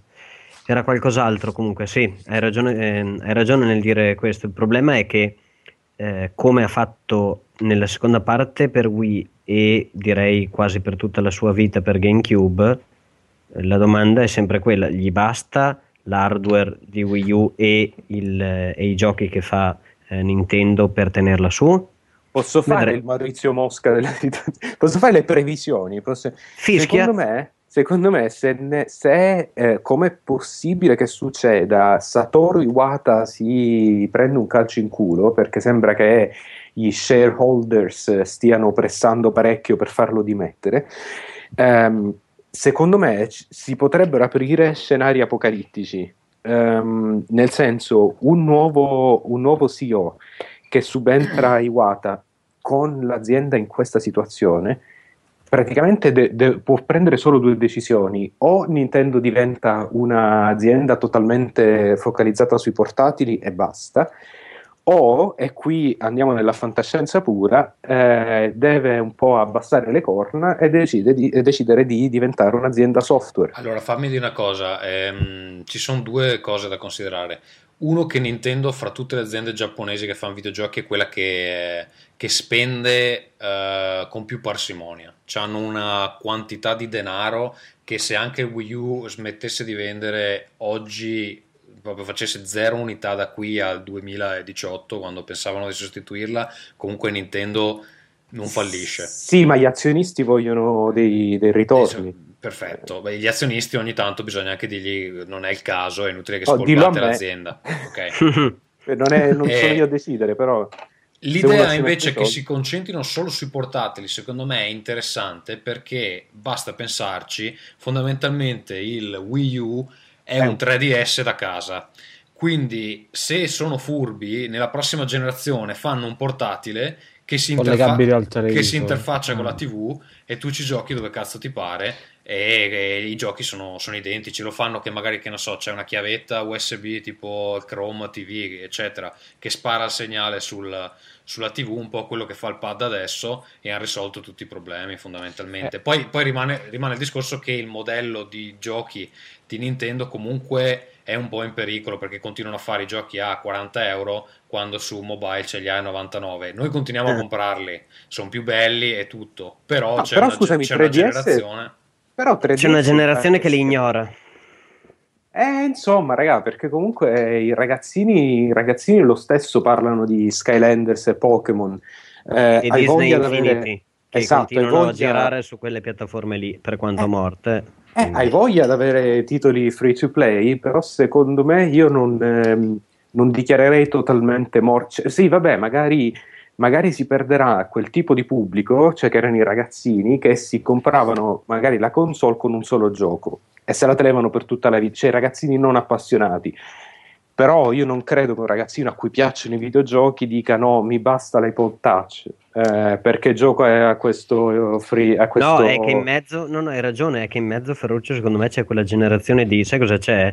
Xbox e PS3 perché è FIFA, perché è Forza Sì, e però tu perché devi è pensare che Nintendo- 8 e Battlefield. ascolta, questi, Nintendo- questi Nintendo non li piglia più. Eh, Sai no, parlare no. Tommaso che si innervosisce. Esatto, esatto, mi sto incazzando, mi sto incazzando. E, Michele, Nintendo adesso secondo me il target di Nintendo non sono i ragazzini, sono i genitori e lo capisci dal momento che hanno proposto il, il 2DS che serve appunto per non far diventare ciechi i bambini, ok? Sì, sì, sì, assolutamente. Quindi se tu, se- se tu sei un genitore che non conosce i nuovi giochi free to play, anche se capisci un po' di videogiochi, magari non conosci esattamente che cazzo va forte fra i bambini di prima elementare. Cosa No, fai? poi- Vai in esatto. negozio, compri un gioco di Mario e sei a posto. E ok? leggi gli articoli di Giulietto Chiesa su GTA Su 5. GTA 5. Mamma mia. Ah, bellissimo. Mi- eh, Posso Alessandro, volevi dire qualcosa anche tu, mm, credo. Sì, volevo dire che la tesi di Tommaso non è tanto per, di cazzo non è tanto peregrina perché Kotaku qualche giorno fa eh, ha pubblicato un articolo in cui ipotizzava proprio uno scenario di questo tipo, cioè che Nintendo stesse sviluppando o comunque eh, avesse in programma per la, eh, per la prossima generazione una con- semplicemente una console portatile interfacciabile con la televisione. La seconda cosa che volevo dire è che Nintendo risparmia molti soldi perché sono talmente purciari che non danno le copie dei giochi ai propri dipendenti. Questo lo so da, da fonte diretta perché sono stato in Nintendo a Kyoto e a vedere un gioco molti anni fa e parlando con dei tizi lì che lavoravano lì dice ah ma l'avete provato? No, come non l'avete provato? Lavorate in Nintendo? Quest'altro no, nemmeno Scusa perché non ci danno ti, ti svelo un retroscena. eh, fra non parentesi, gli danno le copie dei giochi, cioè proprio sta- nello statuto c'è scritto che tu lavori per Nintendo e i giochi Nintendo te li vai a comprare al negozio zitto e non rompi i E non gli Cioè, danno proprio- abbastanza soldi per comprarseli, questo è il Esatto. Alessandro, scusami. Poi naturalmente se scoprono che si comprano un gioco di un altro gli segano le gambe e di un'altra azienda. E poi l'ultima cosa che volevo dire, ti, ti lascio nuovamente, nuovamente la parola, è che è vero che eh, è sempre meno probabile che i, i sviluppatori terze parti realizzino giochi per, eh, per Wii U, mentre per GameCube, come diceva Simone, era molto più frequente perché era più facile a livello tecnico. È anche vero che i giochi di terze parti erano pochi quelli su GameCube che erano veramente importanti, anche se alcuni, pensiamo ai Resident Evil, erano veramente molto importanti. Per il resto, lì a vendere que- le, le poche vendite che la console ha fatto le faceva grazie soprattutto ai titoli Nintendo e immagino per il Wii U pian piano si creerà uno scenario simile. E Ho que- finito. questa cosa di sfanculare i dipendenti deve essere comune perché sai che Sony a noi non dà i codici per scaricare il gioco che abbiamo fatto. E quelli, quelli- quelli che si sono presi la PS4 in ufficio o hanno il PS Plus o se lo sono comprato perché Sony dice sì sì ve li mandiamo i codici, ve li mandiamo, Sì, sì. non ci ha mai mandato un cazzo. Quindi sì. cioè, ovviamente ci possiamo giocare perché ce l'abbiamo in ufficio, abbiamo le, le- le- le build. Però se ci vuoi giocare a casa o hai PS Plus o te lo compri perché non, te- non lo puoi avere gratis, che è ridicolo quando sei nei credits, hai capito? Scusate, io ho dovuto comprare una copia fisica di Anna perché non mi è stata mandata. quindi- Eh, vedi, quindi è una roba comune, non è che è un Ah. Nintendo che tratta male i dipendenti, è proprio così. Va bene, io direi comunque volevamo parlare di PS4 e siamo finiti a fare la disamina del- della vita di Nintendo. Ehm, Parliamo di PS4. Ma Allora, il, um, l'unità retail è identica alla versione debug, che Sì. eh, immagino sia quella che danno anche le redazioni come quella di Alessandro. Esatto. Eh, fondamentalmente, eh, vabbè, l'avete vista tutti, eh, questo design spigoloso, molto bello. Ho sentito una grande polemica da parte di uno studio di design eh, che era responsabile del primo Xbox, quindi secondo me dovrebbero solo star zitti. ma- Vabbè, è Madonna, normale, scusa. Grande polemica sul fatto che il controller non c'entra un cazzo con il resto della console, che tutto sommato non è nemmeno una, una- una cosa campata in Campata aria, in aria. perché, perché il controller è tutto morbido e, e curvato sì. e la console se la tiri in faccia a uno gli tagli la testa, insomma. Però, Eh, però fare è la contro- tipica, eh, la A parlare tipica delle pipi critica del che solo, solo un designer potrebbe fare, perché non credo che nessuno noti questa cosa. cioè. No, anche perché se ti fanno il controller spigoloso probabilmente non è molto utile. Ma da- appunto, cazzo, dov- dovrà essere utile anche. Porca puttana. Invece questi pensano che lo appendi, capito? un giocatore, scusa, quello che cazzo gli frega. Allora, Gli hanno chiesto il design e ti ha detto no, il design è brutto perché è troppo spigoloso. Esatto. Comunque, cosa dire? La console è molto piccola, direi molto più piccola dell'Xbox One, ehm, abbastanza silenziosa, eh, di quelle che ho eh, della passata generazione, sicuramente la, la più silenziosa.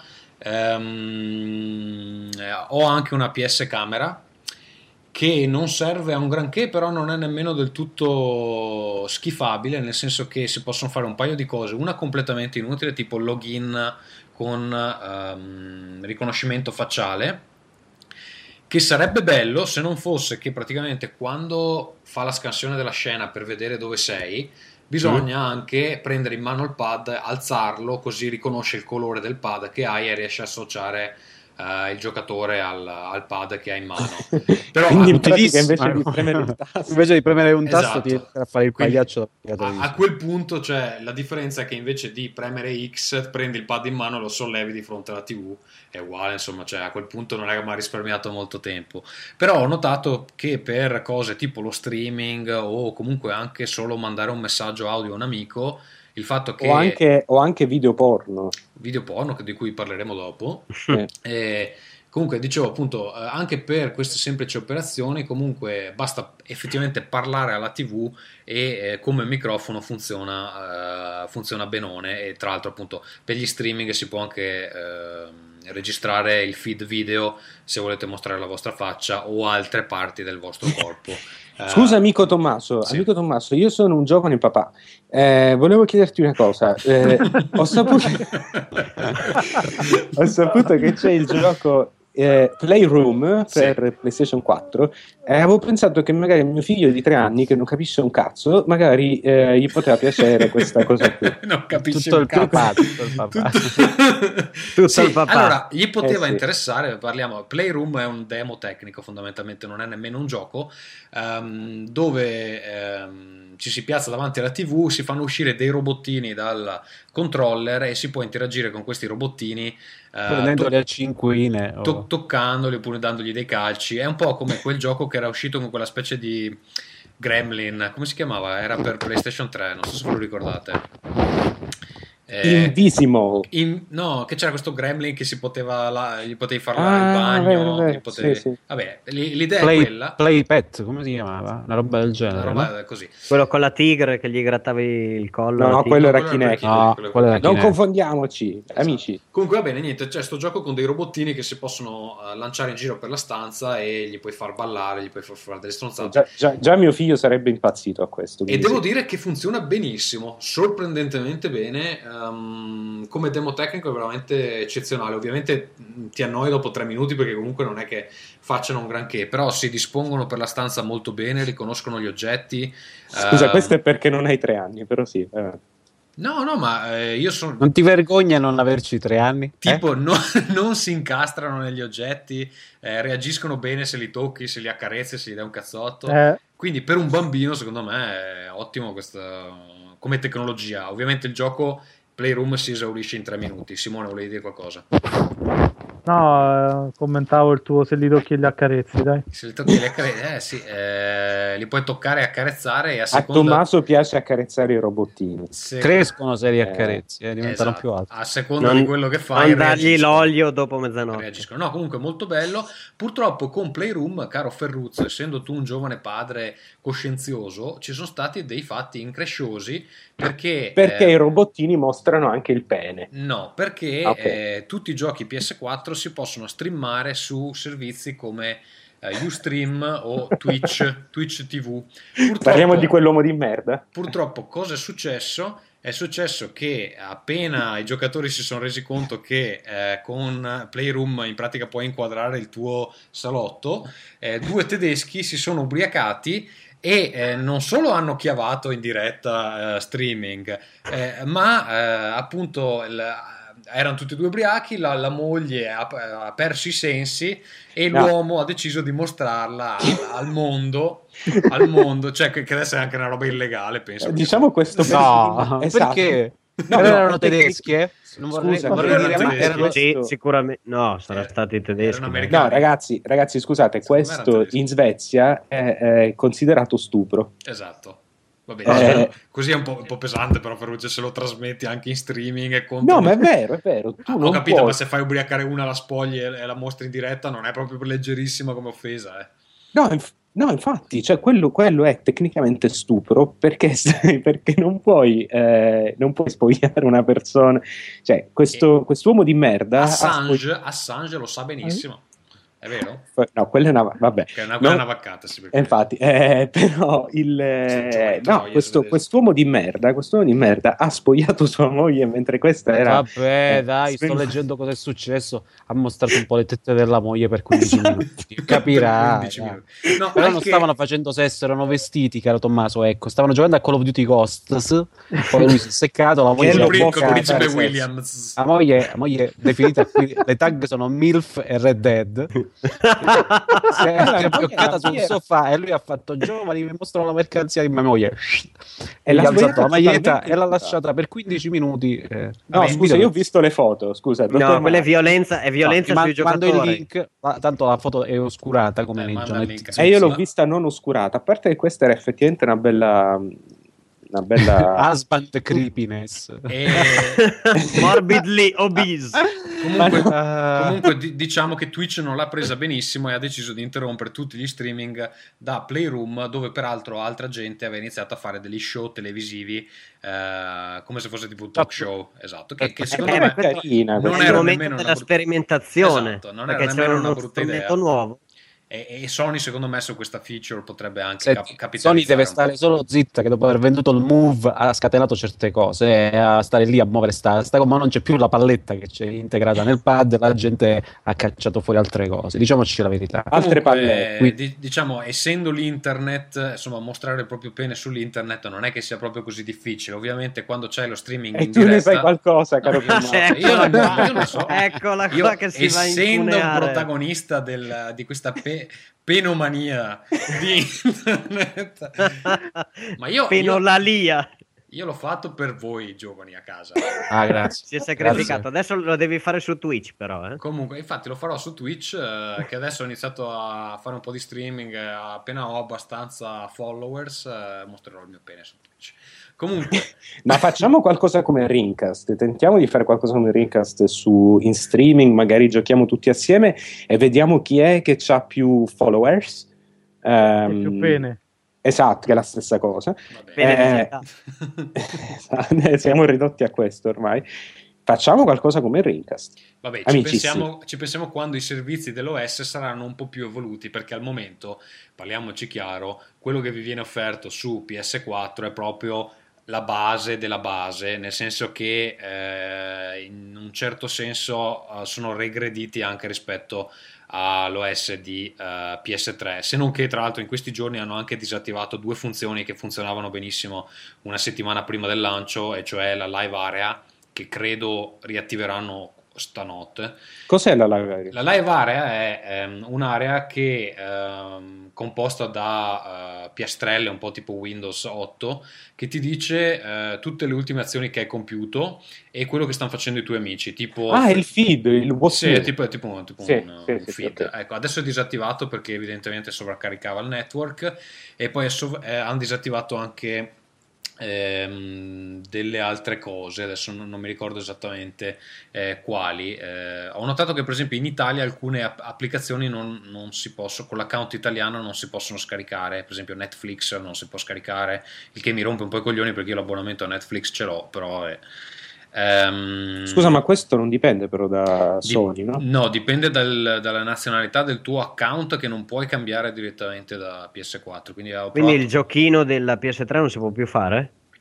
No. Di fare un account giapponese, un Sì, americano e un sì, europeo? Quello lo puoi fare, ma è diverso perché eh, il mio account ufficiale eh, l'avevo registrato in Italia e risulta come italiano. Se tu adesso vai in una leaderboard, io ho la, la bandiera italiana di fianco, non ho quella finlandese non posso cambiare sta cosa. Ok. Il che mi limita quando vado a cercare i servizi perché ovviamente mi danno disponibili solo i servizi disponibili in Italia, anche se qui tecnicamente potrei scaricare ad esempio Netflix. E chiama il servizio clienti e digli Eh, infatti. sono emigrante. eh, Purtroppo Song, ho fatto song italiano. C'ho la- Song Esatto. Tenga la valigia cartone. e ho fatto una breve ricerca su Google, eh, su Google e pare che purtroppo sta cosa della nazionalità non si possa cambiare perché per Sony una volta che tu sei in una nazione ci rimarrai per sempre.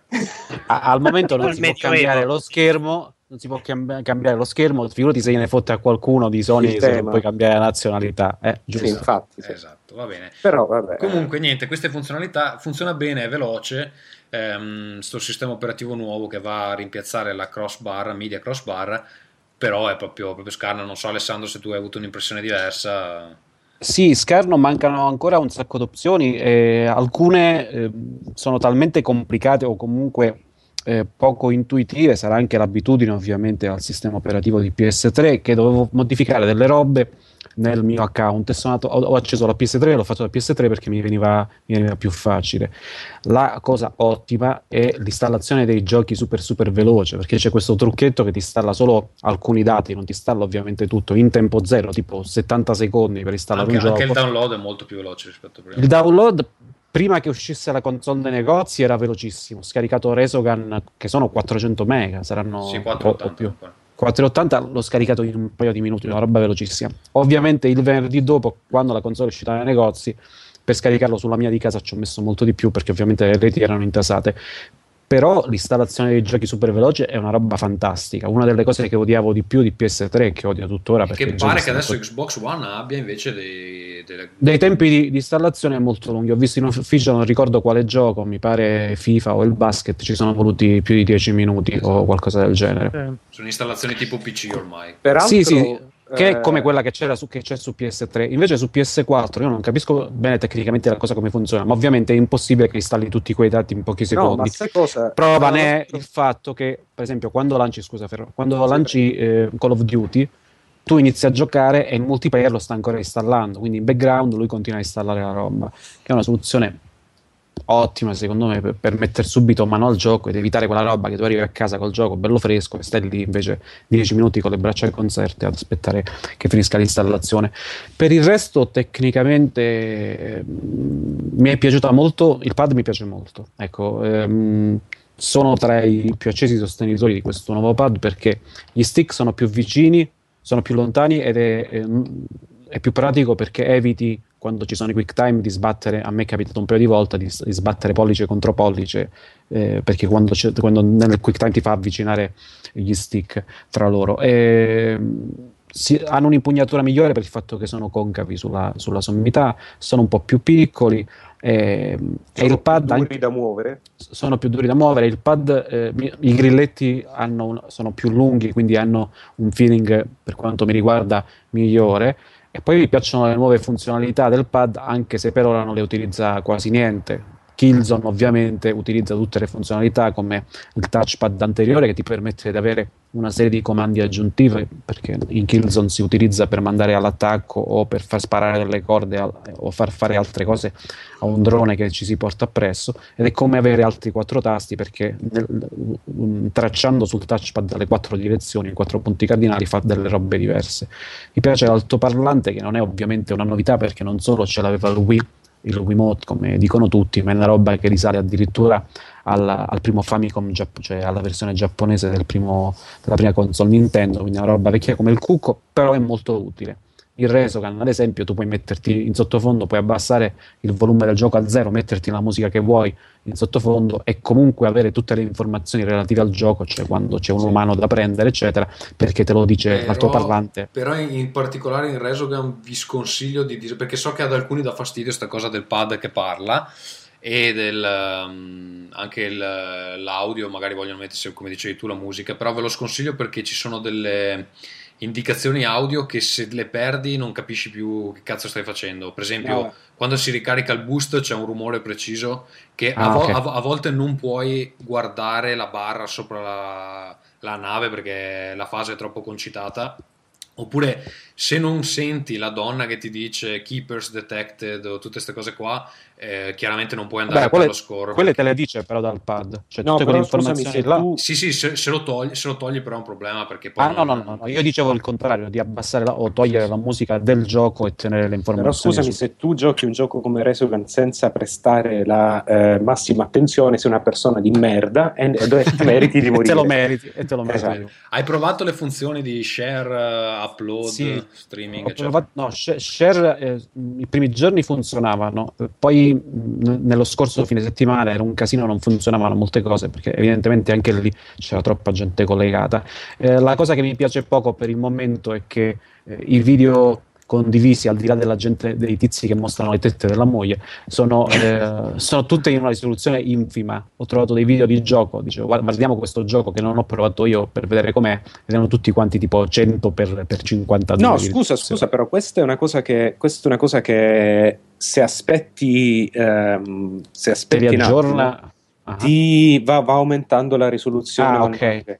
Io, Quindi questo è- evidentemente mi sono rotto i coglioni, ho cambiato su, ho Esatto, il subito. primo impatto è, è orrendo perché sembra tipo YouTube a 240 Sì, sì, sì, sono, sono, sono infimissimi. E poi la, però, fia- la poi fiera del cubetto. cresce. Poi, Poi cresce, cioè, diventa migliore ed è, è carino. a vedere proprio i capezzoli bene della, della signora sul divano. Esatto. E, e niente, che altro? Ho provato a- l- il gioco su, su- a, a- a- a trasporre su Vita, insomma, a giocare sullo schermo di Vita un po' di robe. Sì, eh, funziona se sei vicino sia alla console sia a PS4 che al router, almeno personalmente, ma anche da quello che leggevo in giro, così funziona senza lag. È ovvio a, a che me funziona, a me funziona meglio del pad Wii U. Pad Wii U arriva al bagno, eh, remote play arriva alla camera da letto. Sì, ma il Ah. lag, aspetta, una cosa però è la distanza, e un'altra è il lag. Il lag in realtà non ha perché funziona col wifi. Quindi se il wifi, wifi nella camera, cioè nella stanza. Sì, ma è Wi-Fi Direct con tipo Miracast, cioè da PS Vita a PS3 o è Wi- eh, da PS4 o è Wi-Fi attraverso il router? Mm, che io s- che abbia No, capito. credo che sia direct, credo che sia diretto. Non sono Eh, mica allora- sicuro, eh, non sono mica sicuro perché Allora il router non dovrebbe influenzare, no? Sì, No, sì. eh, non credo che sia così, ragazzi. Non è così perché se io vado al lavoro e mi porto e tengo accesa la PS4 qua e mi porto la, vi- la vita, posso giocare con la mia PS4. Quindi puoi Quindi- usarlo anche sopra wifi. Adesso non so se c'è l'opzione, non mi ricordo esattamente. Sì, però se sei a casa mi sa che poi...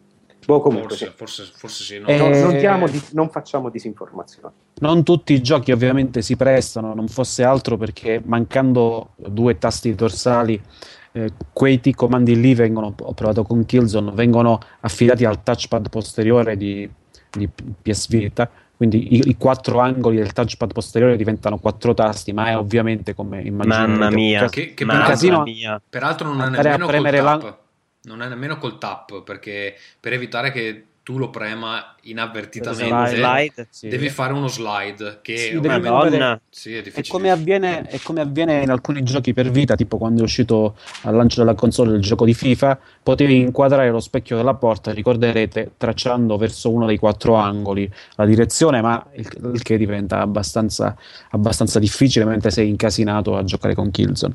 E che altro? La console esteticamente non mi fa impazzire, anche perché è un collettore di polvere pazzesco, perché la parte lucida là ci si attacca, la, vedi la polvere dopo due secondi e per chi ha queste fissazioni maniacali da Allora, scusami, il Wii, U, il Wii U ti dà seri problemi psicologici a quel punto. Sì. Eh, il Wii U è classico perché è tutto lucido, è vero. Eh, però è molto piccolo e anche molto leggero, il che la rende paradossalmente molto più trasportabile della generazione precedente di console. Per chi ha una casa in campagna come me, ci fa spesso, non è affatto una cosa negativa, anzi, è una cosa meravigliosa. E, boh, penso di aver detto Sì, tutto. Ah, una cosa, diciamo- una cosa bruttissima, scusami, una cosa bruttissima che però Sony ha annunciato verrà risolta quanto prima è il fatto che non puoi regolare la luminosità della cacchio di luce blu o bianca sul retro del pad. Che è una cosa brutta perché quando giochi al buio e c'è una situazione in cui lo schermo è buio, vedi riflessa sul televisore la luce blu, della, sta luce blu gigante del pad. Tra l'altro si scaricano prima le batterie, cioè se si scarica prima l'autonomia, finisce prima la carica il pad, quindi sarebbe opportuno inserire un'opzione per spegnere questa cosa. Se questa luce serve per distinguere la presenza di più giocatori, quindi il giocatore 1 è blu, il giocatore 2 è verde, eccetera, io ci gioco da solo, me ne frega un cazzo. Eh, no, guarda, in alcuni giochi eh, si parlava di usarlo per elementi di gameplay, per Sì, ma esempio. ah, in, Ki- in Killzone, in Killzone mi pare che ti indica la, eh, Sì. cioè se, sei, se hai l'energia piena o no, però oggettivamente tu, tu- tu guardi giù il pad, anche perché cioè, se lo guardi da sopra Eh, il pad non la vedi eh, mica la luce, devi proprio eh, girarlo. Eh, guardi il riflesso nella TV. Eh. Una cosa No, è utile. fatta per il coso, è fatta per la, per la per la telecamera, camera, no? è fatta per la camera perché sostituisce il move, però non dico di eliminarlo, è una cosa che non serve, serve per determinati usi, però devi permettere a chi non la vuole di spegnerla perché sennò rompe i coglioni e scarica più in No, ma fretta. sicuramente, sicuramente lo. Tra No, è stato già è stato già annunciato che ci stanno lavorando. D'altronde non puoi cambiare il tema di fondo, cioè il tema sullo Sì, è chiaro che cambiare- proprio hanno, sono usciti con L'hanno il minimo lanciato, sì, indispensabile. hanno fatto il minimo e all'altro stanno lavorando. Tra l'altro, questa cosa della luce è un po' strana perché io ho giocato anche con il pad versione mm, eh, quella intermedia, non era ancora quella finale, e la luce era eh, in alto nel pad, quindi la potevi vedere in tutti i momenti. Adesso il pad è più bello da vedere, secondo me, mi piace più questo qua, solo che appunto la luce è nascosta, quindi cioè, non, non hai modo di vederla mentre giochi, a meno che proprio non, non rivolgi il pad dove ci sono i grilletti verso la tua A faccia, che non, che non ha senso. non vedi il riflesso sullo schermo Eh, e quindi l'hanno fatto apposta gli stronzi perché mentre Però, giochi. però l'hanno spostata con la luce là. Però, eh, però in realtà la, la feature veramente mancante, di quella, quella di cui personalmente sento davvero la mancanza, è che secondo me una delle feature più belle delle, eh, di questa nuova generazione è eh, che, che manca la possibilità di sospendere un gioco, mettere la console in stand-by e riaccenderlo e ripartire senza dover ricaricare il gioco. Cioè praticamente quello che c'è su PlayStation Vita. C'è una soluzione intermedia per il momento, nel senso che puoi fermare il gioco, andare nel menu, nei menu del- della dashboard e fare altre Sì. cose e poi riprenderlo. Però se spegni Però la se fai console- stand by, esatto, Esatto. Invece, Mm. invece l'idea sarebbe quella che, almeno quello che loro hanno promesso, è che puoi mettere il, il gioco in pausa, metti la console in stand by e poi magari eh, continui il giorno dopo, Mm. che è quello che io faccio con PlayStation Vita. Il motivo per cui gioco con PlayStation Vita eh, più che con 3DS è anche il fatto che mi basta mettere in pausa, premere il tasto, la batteria Sì, praticamente sì, non sì, si sì. consuma. Esatto, è una Eh, ottima funzione. E con, e con PS4 ti servirebbe nel caso tu abbia dei, dei, diciamo, dei momenti di salvataggio diversi da quelli che sono le Esatto. tue necessità di vita, tipo bambino, Sono- correre fuori. No, che ma sono- davvero, ma Sì, davvero, sì, no, questo- no, ti capisco, ti capisco. E una, una bella cosa che hanno aggiunto alla lista amici è la possibilità di richiedere il nome vero, eh, quindi potete evitare di avere queste liste con centinaia di nick che a un certo punto uno si dimentica anche perché, mh, ok, magari 5, 6, 7 dei tuoi amici eh, più vicini, eh, magari li ricordi, però oggettivamente adesso ho 70 persone nella lista amici, ne conoscerò 10, credo. No, poi a 15, 40 15. anni fa anche, fa anche brutto esse- avere Esatto. tipo Dracula 666, cioè si, non è... si può richiedere, ricordo che il mio è Gazzu 666. Ma Eh. lo mette, lo mette di default, lo mette di default il nome vero. No, No, il, no, problema, il problema è che c'è questo sistema bizantino per cui devi Cioè, a me mi richiedere... è piazzato, mi è piazzato di default il nome vero, cioè almeno e poi tra le opzioni c'era vuoi visualizzare quello il nickname. Sì, o ma per visualizzare, per, per fare in modo che gli altri... Devi mandare praticamente una richiesta agli altri Ah, ok. per ok. poter Mandi visualizzare. una richiesta, gli altri devono approvarla e poi vedi il nome, il nome Sì. vero. Purtroppo, una cosa che non c'è ancora, ma io spero che arrivi, non c'è la possibilità di filtrare gli amici, perché ad esempio adesso a me interesserebbe avere in una lista quelli col nome vero e in Ah. un'altra lista tutti quelli che non contatterò mai perché non so chi sono. Ok. E purtroppo se tu hai 200 amici, O a non- tutti o a nessuno. No, no, no, cioè il, il nome lo puoi, lo puoi chiedere a uno singolarmente, però non puoi filtrare le liste, quindi c'hai queste liste chilometriche con tutti questi nomi mischiati che non ha senso, avrebbe Eh, senso avere un gruppo amici. di amici eh, e tra l'altro una funzione che secondo me assolutamente devono, devono implementare, non, non so perché nessuno ci ha mai pensato, è che tipo tu um, hai un gruppo di amici solito, oppure non so, sto pensando al TFP forum, che, cioè perché non esistono i gruppi, no? Che tu ti iscrivi al gruppo e sei automaticamente amico di tutti quelli che, che sono dentro. perché, probabilmente perché poi dovrebbero moderare i gruppi tipo odiamo i negri, eh, qua. Ho Eh. capito, secondo me ci sono delle soluzioni, per esempio in ufficio, adesso a me interessava avere tutti quelli che ci sono in ufficio nella lista amici, mi tocca aggiungerli uno a uno, è una No, no, di ma so. Sì, ma, ma queste sono, sono- scusami, queste sono, sono minuzie perché in realtà adesso posso dirti la verità, quello che interessa a me è quanto fa rumore, quanto scalda, Sì, no, allora, quanto quello- quello dura posso, il, quello il- il gamepad, cioè per No, quello però guarda, avere- scusa, scusa Michele, guarda in realtà queste funzioni social, fra virgolette, per me sono la cosa che fa la differenza se gioco online o no. Cioè se io ho No, facilmente no, sono accesso- assolutamente d'accordo, però possono aggiustarlo domani? Facendoci la figura Sì. dei pagliacci, dicendo non abbiamo ancora Sì, sì, capito queste che deve qua- essere una con- Queste qua sono, co- sono cose che ovviamente arriveranno. Io do per, do per scontato che questo appunto è il minimo e indispensabile per lanciare la console. Eh, il resto arriverà eh, successivamente. Ah, Ah, mi- quindi, quindi sì. l'intero sistema operativo dà l'idea di essere buttato fuori in fretta. No, Beh, in fretta nel senso che non hanno avuto tempo di aggiungere tutte le cose aggiuntive Però quello che c'è funziona. Quello che quello c'è che- funziona bene, non ha, non ha bug, almeno io non ne ho, non ne ho trovati. Eh, è chiaro che anche per Xbox 360 comunque ehm, pens- pensa che all'evento a New York il 11 eh, era 11 eh, 14 12. 11 Ah, no. 14 Sì. novembre ancora non volevano mostrare il sistema operativo ai giornalisti. I giornalisti non hanno visto il giorno del lancio il sistema operativo, quindi secondo me hanno proprio battuto sulla tastiera fino all'ultimo momento per... per- Chi è che... Shh. Cosa è successo? Sto facendo dormire il cane, se no viene a mangiarmi le ma, ma, ma, ma per favore. No. Va bene, eh, Queste persone senza figli che trattano gli Simone, animali. è un, po', è un po' che non parli e tu hai qualche opinione su PS4? Senti, se lo piglio a calci in culo durante la trasmissione, poi gli animalisti mi rompono i coglioni, quindi devo far vedere che sono buono. Oh, e già per un piccione, ricordiamolo, mi hanno rotto le palle. Ah, che cattiveria, fanculo, cominciate ad abitare te. Eh, Davvero? scusate. Simone, Una mia opinione su PlayStation 4, ma...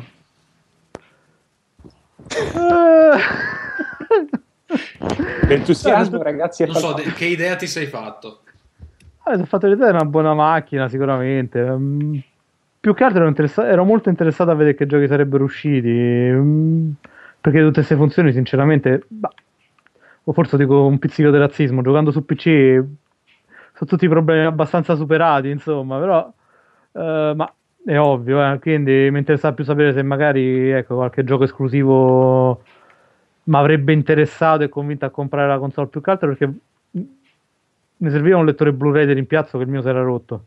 E quindi ho detto magari approfitto no non sto scherzando è, è la terribile e bruttissima verità insomma però per adesso i giochi sono quelli che sono quindi ma, tutte queste questioni sì ok interessante video che non hanno streaming di grande qualità ok. Sì, oggi, oggi leggevo su Kotaku che uno mh, l'hanno ammazzato per, per una PS4, ecco, secondo me non ne vale assolutamente la pena, no. è, una, è una ottima macchina, eh, chiaramente ha del potenziale, arriveranno i giochi sicuramente fra qualche mese, credo i primi arriveranno in primavera con magari il nuovo... ehm, eh, come si chiama? Second Son eh, Infamous. Infamous, esatto però da qui a dire che è una Noi macchina che, che esalta l'omicidio. Sconsigliamo Esatto, l'omicidio. l'omicidio. Cioè, non è una macchina che, che ti fa strappare i capelli. È un ottimo hardware. eh, chiaramente eh, arriverà la roba bella. Però, sicuramente uccidere qualcuno per una PS4, fare anche quelle scene tipo da zombie eh, nel, nel supermercato tedesco, veramente non ha senso per, per una console così. Perché, comunque, oggettivamente al momento.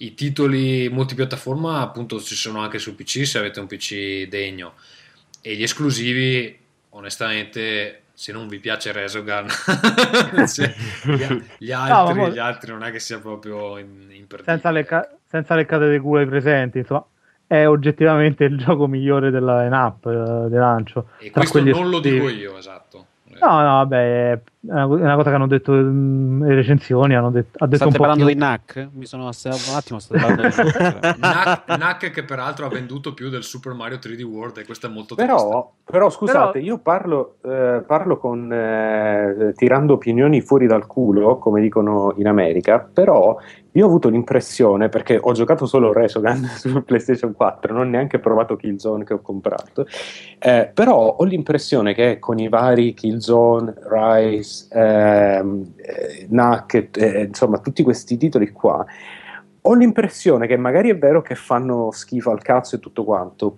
però mi sembra che siano anche stati un po'. ehm, che intanto che ci fossero aspettative troppo alte e che siano stati un po' vittime della cosa. Dobbiamo fare la recensione in due giorni. Quindi mi gioco il gioco a livello easy e in una maratona di otto ore perché devo scrivere la recensione e, e- e- e quindi io sono dell'opinione che giocare i giochi così è Eh, io sono deve- dell'opinione invece Ferruccio che abbia dovuto sviluppare i giochi in dei tempi ristrettissimi Questo, questo è vero sempre quando si tratta di titoli di lancio. Però secondo me, non lo so, mi è NAC è sembrato... un gioco di merda, ci puoi giocare anche a tre mesi, resta un gioco di merda, purtroppo. E Cioè, io non è invece sento opinioni contrastanti. C'è gente che dice che... è- Ma che è- perché di, di fondo il gioco, io ci avrò già speso 3-4 ore della mia vita che rimpiango, eh, non è bruttissimo. Cioè, l'impostazione, il fatto che lui c'ha gli attacchi, lui è una specie di vortice tipo di, di cumulo tipo Katamari di roba perché trova questi artefatti che aumentano la sua massa e li utilizza per attaccare. Di per sé non è male come idea, è che il gioco è uguale per le prime ore di gioco e resta uguale fino alla fine. Cioè, fanno, gli fanno fare due cose in croce proprio perché si vede che l'hanno sviluppato in fretta. Quindi, dal punto di vista del gioco, è un pla- diventa un platform vecchio e stravecchio. Graficamente fa schifo perché Rise è un gioco bruttissimo, è una serie di quick time event pa- eh, pallosissima. Però il gioco ha una grafica pazzesca. Quindi, per Xbox One, leggi. È un gioco schifoso, brutto, però graficamente invece questo è brutto, eh, però, però graficamente niente, è una merda comunque. Quindi, Se- Ok, il fatto è che lo, io lo hanno usato molto Poi, poi di Killzone, di Killzone leggi cose differenti perché può piacere o meno l'impostazione di gioco. Poi quando volete ne parliamo, anche perché io alle 10 e mezza vi devo lasciare, quindi ho, ho 20 minuti di, autonomia. E- però, passare i giochi Mm.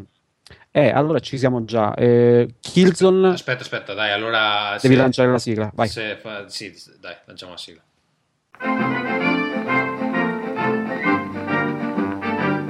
Playing.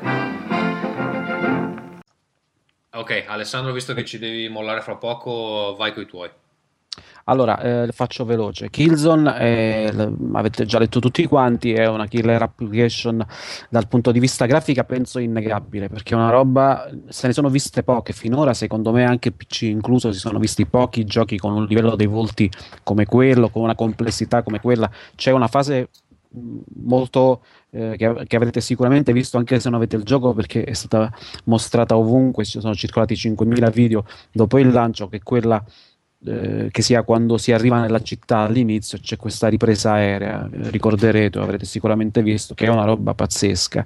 Eh, il gioco, quindi innegabile la qualità dal punto di vista tecnico, il gioco può piacere o meno, a me già non aveva fatto impazzire il Killzone precedente. Questo è un gioco diverso perché si è perso un po' quella, quella roba, quello spunto da gue- sporca guerra di trincea e c'ha delle ambientazioni più ampie, molto, che mi hanno ricordato molto i giochi di Crytek. Ehm, anche, anche questo secondo me eh, da una parte è, è un vantaggio, cioè un vantaggio, è un punto di forza perché ti mostra proprio in questi scenari ampi le capacità grafiche di PlayStation 4 e comunque di questa nuova generazione, anche perché io ricorderete non sono particolarmente convinto sul fatto che assisteremo a una grande ehm, a una differenza tecnica sensibile tra, una- tra le due console, ehm, tra PS4 e Xbox One però dall'altra è un po' disorientante perché ti trovi in questi scenari molto aperti, non capisci bene dove devi andare e finisci per perderti, almeno per quanto riguarda, mi riguarda questa è l'esperienza di gioco che ho avuto, finisci per perderti in quell'insieme di dettagli. Andando velocemente agli altri giochi, Nacco, di Nacco ho già detto... No, scusa, eh, scusa, prima che passi agli altri giochi, eh, volevo fare una domanda su Killzone. È Vai. bello come Killzone 2 o una merdaccia come Killzone 3? Eh, dipende da chi lo chiedi, perché Killzone 3 aveva tanti estimatori, a me non... Credo non fossero fatto- 6 e fossero degli imbecilli. No, no, no. Sono stati tutti identificati. Ce n'erano e io l'ho trovato abbastanza palloso, mentre Killzone 2 in effetti era, era più bello. E- è diverso, è proprio diverso, sembra Crisis, è diverso secondo me dai, dai Killzone precedenti. È difficile paragonarlo proprio perché ha una struttura diversa, è molto meno lineare se vogliamo, anche se i fan di Killzone non sopporta- sopportano che venga definito così, ma secondo me era molto lineare l'esperienza Il di primo nei Killzone Killzone- precedenti. Ma quindi scusa, ha una struttura con mappe più aperte che puoi affrontare Sì, sono più aperte diversi? perché tu puoi. Sì, no, li puoi affrontare allo stesso modo, però comunque sono più aperte. Tu pensai un drone, come dicevo prima, che ti segue. Uno dei comandi del drone spara il- la fune. Lui spara questa fune e tu quindi puoi raggiungere anche delle, delle isolette sperdute più avanti. Insomma, puoi andare in giro per lo scenario. Il che serve per il collectathon, ovviamente, ad andare a cercare in giro, ma anche durante gli scontri puoi scegliere un, puoi- hai un minimo di diversità nel modo in cui approcciare i nemici, esattamente come avviene negli ultimi Crisis. no? Ehm, questo è quanto. Per, eh, non ho provato il multiplayer del gioco, eh, mentre degli altri giochi dicevo NAC eh, graficamente bruttino, anzi parecchio brutto, eh, come gioco non ha molto senso. Quello che mi ha sorpreso del pacchetto di lancio perché Sony ha inviato assieme alla console anche una confezione con dentro tutti i primi giochi del lancio, quindi ho avuto modo di provarli quasi tutti, eh, tranne Lego Marvel Super Heroes perché avevo già giocato la versione PS3 e ho visto che non si discostava molto graficamente, si notava poco ovviamente il salto generazionale, Però è, ma cari- ho- è carino come, come gioco. Mamma È mia, il demo era è- bellissimo. è carino e mi ha sorpreso perché tutti gli altri giochi precedenti della serie Lego li avevo trovati un po' molto pallosi, anche quello con Batman e gli altri supereroi DC. Qui invece si sono sforzati di rendere un po' più dinamico il gioco, cioè tu devi sempre comunque passare da un, da un personaggio all'altro perché un personaggio può fare una certa cosa che permette all'altro di proseguire e così via fino alla fine del livello. Però è un po' più veloce la cosa, è, è molto carino, sarà che mi piace di più ovviamente l'universo Marvel, sono molte carine, carine le citazioni o il modo in cui hanno fatto interagire vari personaggi, ma si gioca in modo molto piacevole. Su PS4 è pressoché identico, c'è un po' più di, di dettaglio e di profondità, profondità di campo, ma come potrete immaginare, visto la semplicità poligonale del gioco, eh, non c'era molto da pompare dal punto di vista visivo. Quello che mi ha stupito molto è, è il nuovo Assassin's Creed Black Flag eh, perché eh, si, vede, si vede il salto generazionale. I volti sono molto più definiti, le texture sono migliori e soprattutto c'è una profondità di campo netta, laddove invece quando io ho giocato prima la versione PS3 e poi mi sono fatto un pezzo del, del gioco su PS4 per poi tornare alla versione PS3 perché ero già più avanti. Quando c'è una cutscene, due personaggi stanno parlando tra loro su PS3, lo sfondo è sfocato c'è una sorta di nebbione che ti copre ovviamente la, la- la- la visuale, per, cioè la, la profondità di campo. Invece, quando giochi su PS4, vedi lo scenario che continua con un livello di dettaglio notevole fino in fondo, eh, ed è una, roba graficamente c'ha un, un effetto particolare. Poi il gioco ehm, ad alcuni È noioso come la merda. ad altri, ma lo sai cos'è? Diciamo io che ho odiato il 3, eh, Ecco, lascio tu che-. No, è difficile dirlo perché ci sono degli aspetti che sono molto belli in questo gioco sono tutti quelli che non hanno a che fare con l'Assassin's Creed e quindi quelli in cui devi fare il pirata, vai in giro a cannoneggiare, ad assaltare le cose, a cercare i tesori. Laddove invece ci sono le parti Assassin's Creed, cioè segui il tizio in incognito senza farti vedere, i coglioni ti arrivano direttamente per terra, Il- illuminati dal blu del pad ti arrivano fino a terra. Quindi... Il combattimento vario? Ma il combattimento è sempre la stessa roba, con i stessi bug dei tizi che si incastrano nei tetti, cioè è lo stesso gioco, però avrebbero potuto fare ad averci un po' più i coglioni, ma non era ovviamente loro interesse perché Assassin's Creed è quello che mantiene in piedi, in buona sostanza, insieme a Just Dance, è ciò che mantiene in piedi Ubisoft. Eh, avrebbero potuto fare un gioco completamente slegato, cioè basato solo sulla roba dei pirati, eh, ne veniva una figata pazzesca, perché è divertente, era divertente già nel gioco precedente, anche se quella fase, la fase navale era molto risicata nel gioco precedente, era solo un elemento. Qui invece è ovviamente preponderante, ma a farlo solo su quella roba lì ne veniva un gioco, secondo me, per i miei gusti, molto più divertente. Invece è un gioco divertente per quella parte, e poi è la solita ah, merda, diciamolo, per quanto riguarda tutto il resto di Che Assassin's tra Creed. l'altro mi si dice che non si incastri nemmeno particolarmente nella no, timeline è, del... comple- è- è completamente pretestuosa, è una roba, non posso spoilerare nulla sulla storia, ma l'incipit della storia è facciamo questa roba qui che potremmo benissimo chiamarlo in un altro modo, non chiamarlo Assassin's Creed, ne verrebbe fuori Ma uguale. io, io spero, io spero che nel corso degli anni, piano piano, Ubisoft metta sotto il tappeto tutte le cazzate dei Templari, queste cose qua, e piano piano cominci a fare solo giochi d'ambientazione, d'ambientazione storica, così facendo finta di essersi dimenticati di tutte quelle fregnacce dell'Animus dei mortacci. Io lo, lo lo- lo penso e lo spero sin dal primo perché non l'avevo sopportato nemmeno lì, tu figurati. E li ho giocati tutti, Assassin's Creed. Ehm, è, è difficile smarcarsi da questa situazione fino a quando continuano a fare giochi nella serie.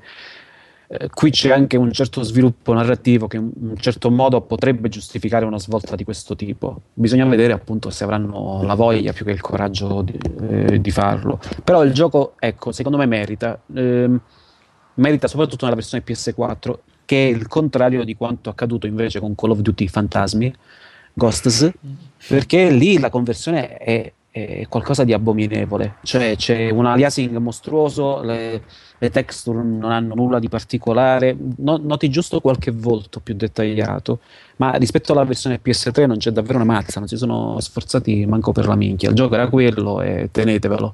Quindi chi lo vuole giocare su PS4, eh, l'unico risultato E è ha venduto, meno, meno ha venduto tantissimo. ha venduto perché la saga ovviamente è famosa, però l'unico risultato è che se giochi online c'hai meno giocatori, con- è più, è più difficile trovare una partita, almeno per ora, perché c'è meno gente ovviamente rispetto a chi lo gioca su PS3 e, e graficamente non, non regge proprio, costa 12 euro in più rispetto alla versione, eh, alla versione PS3, ma secondo me... Mi si è- dice non- anche che è il più noioso di tutta la saga, se a uno non sembravano Guarda- noiosi anche quelli prima. Sì, eh, tra l'altro l'idea di fondo non è malvagia, non è originalissima questa storia di una guerra, eh, chiamiamola una sorta di guerra civile nelle Americhe perché c'è una confederazione dopo la crisi petrolifera che si è sviluppata, eccetera, eccetera. Quindi c'è questa guerra all'interno degli Stati Uniti. Ci sono alcune parti che sono divertenti anche se durano pochissimo e sono quelle ambientate nello spazio, che è Gravity, il film di Quaron con le armi da fuoco, con le armi d'assalto. Tutto, il res- tutto il resto, sì, sono- tra l'altro l'ho dovuta ripetere perché giocandolo su due console l'ho dovuta ripetere due o tre volte e l'ho trovata molto affascinante. Dura poco ed è giusto che duri poco perché altrimenti non avrebbe senso. Già, già fa un po' strano sparare con dei fucili nello spazio, però ehm, il resto del gioco è una palla perché ci sono queste parti col cane che sono involontariamente ridicole. Quando ti dice dai, facciamo la cosa stealth, Riley, vai, attacca. Il cane camminando tra l'erba attacca il tizio e fa un casino pazzesco che lo, che- che lo sventra. E, e nemici- gli altri nemici passano un centimetro. Siccome l'attacco stealth, eh, non, non si- non si accorge nessuno di niente, quindi ti, ti fa ridere. E sì, io- ovviamente io ho smesso di trovare affascinanti le campagne dei Call of Duty, almeno un 5-6 Call of Duty fa, cioè gli ultimi sulla seconda guerra mondiale, forse anche prima, come il secondo, avevano delle belle campagne. Poi sono sempre le stesse cose, cioè sempre la stessa roba, la fase stealth che ci portiamo dietro dai cecchini di Pripyat di- del primo Modern Warfare, la fase in cui controlli dall'alto e devi puntare i nemici con un qualche agge- aggeggio tecnologico. Il cane non aggiunge un cazzo, ovviamente, se non delle situazioni ridicole come quelle che dicevo prima. Il multiplayer. eh, anche qui è molto controversa la questione perché ho letto di chi si lamentava delle mappe troppo grandi perché sapete che su PS4 ci sono più giocatori per mappa. Mm. Eh, chi si lamentava invece di mappe troppo risicate. Ovviamente la verità sta nel mezzo perché come nei Call of Duty precedenti ci sono le mappe piccolissime e delle mappe più ampie. Se tu giochi sulle mappe ampie su PS3 o viceversa sulle mappe piccole su PS4, ti sembra sballato in entrambi i casi perché in quel caso la mappa è grande, ci sono pochi giocatori, nell'altro ce ne sono di più a trovarli e la mappa è più piccola. Eh, quello che non funzionava, ma come in tutti i giochi di questo tipo si spera che la cosa venga risolta più presto, almeno nei primi giorni era terrificante il respawn. Tu morivi e comparivi nel punto più sbagliato possibile, cioè tu immaginavi mentalmente la mappa e dici adesso sarebbe un casino comparire in quel punto e comparivi in quel punto. C'era questa cosa bellissima che ti leggeva nel pensiero, diceva adesso ti fotto io, no? e ti faceva comparire nel posto più sbagliato, tipo davanti a quello che ti aveva appena ammazzato e ti riammazzava una seconda volta. Però mi dicevano che ci si sta mettendo mano, come si sta mettendo mano a Battlefield, che non ho provato di persona, ma eh, i primi giorni era ingiocabile. In ufficio lo stavano provando i ragazzi ed era una roba che non, non si riusciva a muovere. Ora so che invece funziona, già una cosa, per chi spende 70 euro almeno lo riesce ad utilizzare. Eh, che ho lasciato fuori. Molto bello il basket, molto bello il basket. Eh, FIFA 14 l'ho visto girare sia su Xbox One che PS4, sono praticamente identiche le due versioni. Ehm, si nota in alcune cose il salto generazionale, non è una roba ovviamente vistosissima, trattandosi di, titoli, di titoli multipiattaforma, però si vede.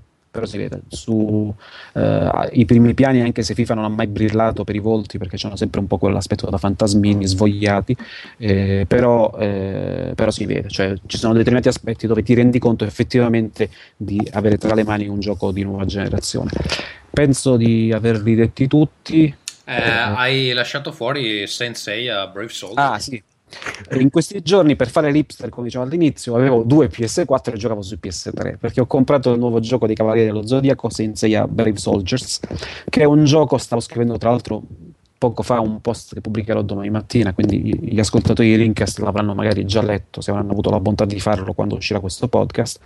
Andate post- sul blog del dottore blog. docmanhattan.blogspot.it, giusto? O, o appunto qualsiasi altra cosa, tanto Ah, Blogger cambia. butta sempre là. Ehm, è un gioco migliore rispetto a quello che è uscito l'anno scorso, la battaglia del santuario, che era un altro gioco del PS3 su Cavaliere dello Zodiaco, ma questo significa, miglio- significa poco perché migliore di merda può essere anche merdina, eh, nel senso che hanno tolto tutte quelle fasi perché il gioco dell'anno scorso era strutturato così, c'era la, la- la- la saga del santuario delle 12 case, ricorderete dei Cavalieri dello Zodiaco, prima di affrontare ciascuna casa, quindi ciascun Cavaliere d'Oro, bisognava fare questa fase da Dynasty Warriors in cui bisognava menare 50 tizi tutti uguali che stavano lì a prendere le mazzate. Dopo essersi rotti i coglioni per 20 minuti si arrivava alla casa e lì si faceva il combattimento che non funzionava benissimo, aveva molte robe frustranti perché il sistema di controllo doveva essere adatto a- a- sia agli scontri uno contro uno che agli scontri di massa e quindi non- c'era- c'erano delle volte in cui non funzionava bene negli scontri uno contro uno. Un gioco bellissimo. Quest'anno invece cosa è successo? Quest'anno Dimps, che è lo stesso sviluppatore, ha buttato via tutta quella roba alla Dynasty Warriors e quindi ci sono solo gli scontri uno contro uno. Eh, si parte, ci sono non più solo la saga del santuario, ma le tre saghe principali dei Cavalieri dello Zodiaco, ossia San- Santuario, Nettuno, quella contro i generali di Nettuno, e Ade. Eh, quindi sono molti di più i cavalieri innanzitutto utilizzabili, perché poi tutti quelli che- contro cui si, si gioca, si combatte, diventano sbloccati, vengono sbloccati e si possono utilizzare nelle altre modalità di gioco. Quindi ci sono eh, gli spettri di Ade, i generali di Nettuno e così via, vari cavalieri di argento, eccetera. E lo scontro uno contro uno, quindi è più concentrata l'esperienza di gioco, è anche più corta, risulta per chi non è un appassionato della saga risulta un picchiaduro di merda perché è il solito picchiaduro di quelli che utilizzano per gli anime giapponesi. Avete presente tutti i giochi di Dragon Ball, di Naruto eccetera? Ah, in I cui Naruto erano carucci, però. sì, questi, questo non è caruccio, perché è il picchiaduro in cui, dicevo per la tipologia, nel senso che ci sono due tizi che si lanciano gli attacchi da lontano, poi si scontrano, quando si scontrano non sempre gli attacchi si prendono reciprocamente, a volte vanno a vuoto, e vedi questi che fanno delle combo bellissime nell'aria, dandosi le spalle, perché... Sì, diciamo, non non, è, non è molto tecnico, è più di scena. Sì, non- no, esatto, non- è tutto basato sul super attacco che vai alla sfoda del super attacco e quello è figo da guardare. Questo è esattamente quella tipologia di gioco, quindi come, gran- come picchiaduro in sé non vale una benemerita e infiocchetatissima cippa. Però per gli appassionati di Cavalieri del Zodiaco è figo perché ehm, i Cavalieri sono eh, rappresentati molto bene, tutti i modelli sono eccezionali, e ci sono tutti gli attacchi dei vari cavalieri, li puoi utilizzare, ci sono varie modalità, puoi fare la guerra galattica, il torneo galattico che ricorderete per chi, chi conosce il Cavaliere, Cavaliere Zodiaco ricorderà, era la prima fase del cartone, quella in cui c'era lo scontro in quella specie di octagon con le catene di metallo, lì puoi fare semplicemente delle, dei combattimenti uno contro uno oppure dei tornei all'italiano. Scusate, ho dei flashback di Darksiders 2, ragazzi. Mamma mia, basta, basta. Cristo. I cavalieri dello zodiaco di merda. Scusami, vai avanti, prego. Guarda, io mi dissocio perché c'è Eh, il sta, cerca- sta cercando di andare veloce che deve eh, finire Devo in No, no, no, no, non dicevo quello, mi dissocio dall'analisi di Ferruccio perché la saga di Asgard era bella, solo quella mi è piaciuta, ma la saga di Asgard era bella, tant'è vero che non ci sta, nel videogioco non c'è. Non l'hanno messo, ok. No, non l'hanno messa perché ai giapponesi fa cagare quella saga perché non era presente nel manga, fu aggiunta per portare avanti la serie TV quando il manga di Kurumada era ancora fermo. Eh, siccome era bella, i giapponesi sono invidiosi, ma Kurumada è invidioso e non la fa inserire nei videogiochi. Quindi ci sono tutti i cavalieri possibili e immaginabili, perfino Ichi dell'Idra, che era una pippa assoluta, ma non ci stanno Thor e gli altri cavalieri di Asgard, e questa cosa mi fa arrugare tantissimo. Eh, piccolo inciso, qualche settimana fa Namco Bandai ci dice eh, se volete potete fare un'intervista via mail agli sviluppatori giapponesi e io potete mandargli 10 domande e io in quattro domande ci ho scritto perché cazzo non ci stanno i cavalieri di Asgard? La seconda domanda era ma nei DLC metterete i cavalieri di Asgard? La terza è ma almeno un cavaliere di Asgard. Insomma penso che alla quarta quinta domanda avranno capito che ero Dove fissato volevi andare a parare? sì, che ero fissato lo sto guardando adesso, ma eh, graficamente almeno i personaggi sono carini, effettivamente. I personaggi sono fantastici, sono davvero fatti bene. Tra l'altro, sono talmente sboroni e contenti di come li hanno fatti che tra i vari sbloccabili del gioco c'è la modalità per guardare i modelli 3D e farli girare perché sono fatti tutti davvero bene. I fondali sono inesistenti, in compenso sono riciclati dal gioco precedente sono quattro poligoni in croce, quindi hanno dovuto lavorare solo sui cavalieri. Eh, c'è il doppiaggio in giapponese, anche se i nomi sono stati tradotti, eh, sono state utilizzate le traduzioni dell'anime che quindi non concordano con quanto stanno dicendo in giapponese perché eh, come saprete erano tutti diversi, nomi, erano, molti erano diversi i nomi in italiano, Sirio si chiamava Shirio e così Pegasus era Seiya e E così via. Andromeda com'era? Andromeda, sai che non me lo ricordo. Era Jenny, probabilmente. No, no, eh, sì, era, era la, la era mica- sì, perché mi viene in mente Shu? e, Phoenix, eh, Shu, bravo, Shu di Andromeda, Shu. mentre Ikki e Phoenix e, e Yoga e Cristallo del C. E, mm, e questo, quindi riassumendo, è, è un gioco che per i, fan dei Cavalieri è quasi un acquisto obbligato, soprattutto se lo comprate sui canali inglesi dove costa poco, costa 30 euro, perché in Inghilterra ovviamente non se lo incula nessuno i Cavalieri dello Zodiaco. Per chi ha solo un ricordo vago dei Cavalieri o gliene frega zero, è un gioco completamente da evitare perché eh, non ha nulla da dirti.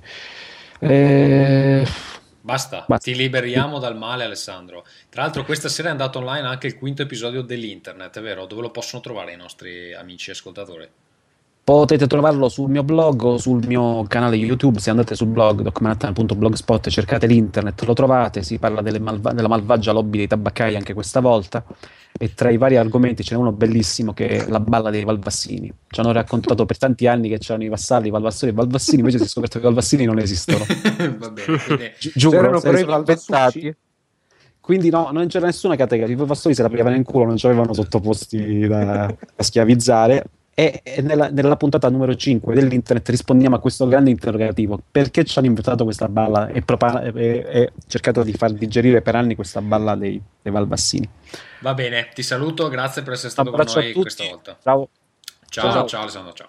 Eh, Va bene ragazzi, allora Ferruzzo, anche tu vuoi lasciarci, eh, quindi Sì. stiamo perdendo i pezzi per strada.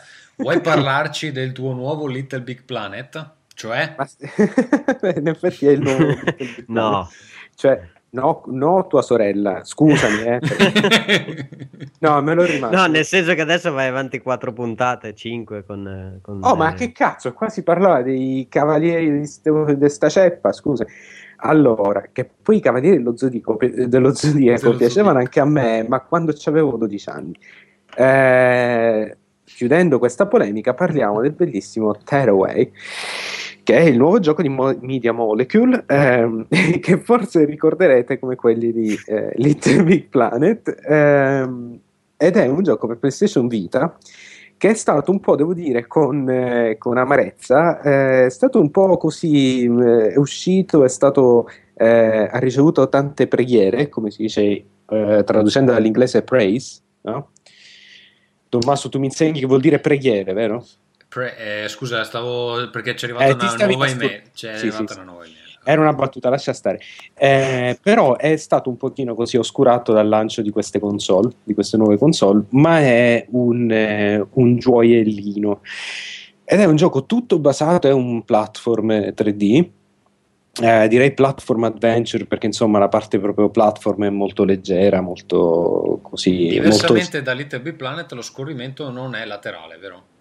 No, no, è proprio 3D. Eh, è 3D alla, alla- diciamo alla Mario Un 64. po' la Psychonaut, che tra l'altro anche gli assomiglia un po'. Eh, questo, questo è una bella, sì, questo è un, un bel paragone, anche se non è eh, così basato sulla storia, è un pochino più basato sul gameplay e sulle feature, eh, sulle feature specifiche di vita, cioè tantissime cose vengono fatte con eh, front touch, back touch, microfono, eh, disegnare sullo schermo e tutte queste robe qui. E miro- miracolosamente eh, queste cose funzionano e sono divertenti, cioè danno, danno un bel ritmo, ci sono degli enigmi, per carità, molto leggeri, però, eh, però molto carini. Forse non si raggiungono le, le vette di level design dei livelli di Media Molecule di Little Big Planet, che secondo me, insomma, anche e soprattutto nel secondo, ehm, dal punto di vista del level design c'erano delle robe, c'erano secondo me fra gli esempi migliori di questa generazione di, di level design. Allora, non tornare su Little Big Planet, parla di per cortesia.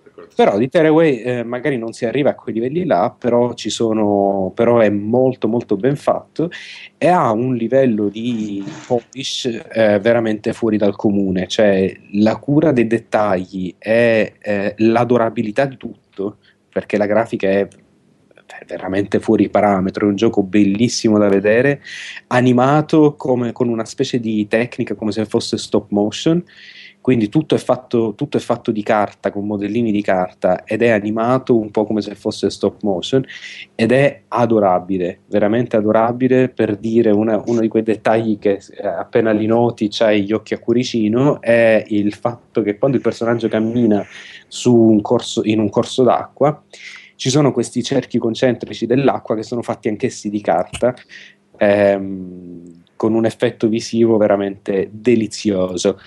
Io ti Eh, vorrei fare una domanda. Ho visto una foto che tu hai condiviso che hai fatto insieme a tuo figlio, è vero? Sì, sì, sì, sì. E non parlo delle foto nudo, ma di una foto che hai fatto da Tearaway.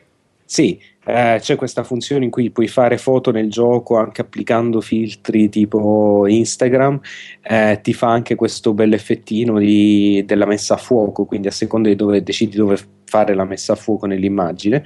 Ehm, è tutto ciò unito al fatto che praticamente puoi creare, eh, eh, puoi ritagliare carta e appiccicarla carta di diversi colori, quindi se ci pensi un attimo ti rendi conto che puoi fare praticamente qualsiasi tipo di disegno.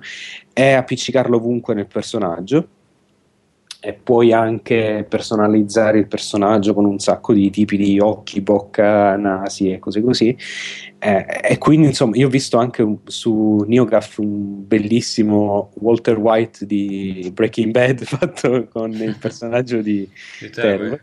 Eh, insomma, puoi fare queste robe qui. eh, sì, io e mio figlio con questa, con questa funzione touch che puoi tagliare, ritagliare la carta. Insomma, lui abbiamo fatto assieme un eh, dinosauro con le ali e un drago che non so quale sia la differenza fra i due. Eh, li abbiamo messi sul, eh, tipo sul- sulla piuma in testa al personaggio. Abbiamo fatto una coppolina al personaggio, come quella che c'ha mio figlio. Eh, insomma, è, è veramente delizioso. Ehm, ma a parte tutte queste cose qua, che comunque sono carine, perché poi insomma eh, sfido chiunque a non buttare almeno una decina di minuti a fare tipo uh, un- una faccia buffa per il personaggio.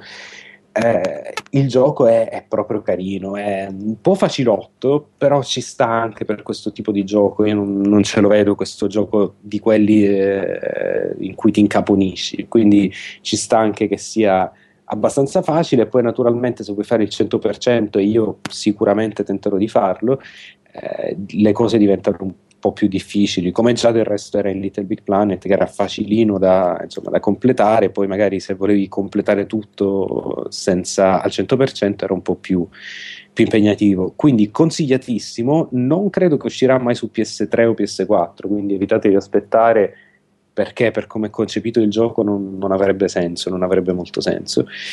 Eh, secondo me è la, la, la, la killer application di vita. Cioè nel senso è uno di quei giochi secondo me da se, se vogliamo fare i eh, se vogliamo essere immaturi da 9,5 10 diciamo. Io che ancora seguo Vito sui social network perché io a Vito gli voglio bene, eh, so che lui l'ha odiato questo gioco. Tu hai avuto modo di discutere con lui sui motivi? Sì, ho avuto modo di dirgli che è un imbecille. Eh, il problema è che se tu lo consideri, eh, cioè io non capisco neanche. Lui dice che non è divertente fare le cose. Eh, cioè, detto così, qualsiasi gioco, cioè, non lo so, puoi dire pure, eh, ma in Mario non è divertente saltare.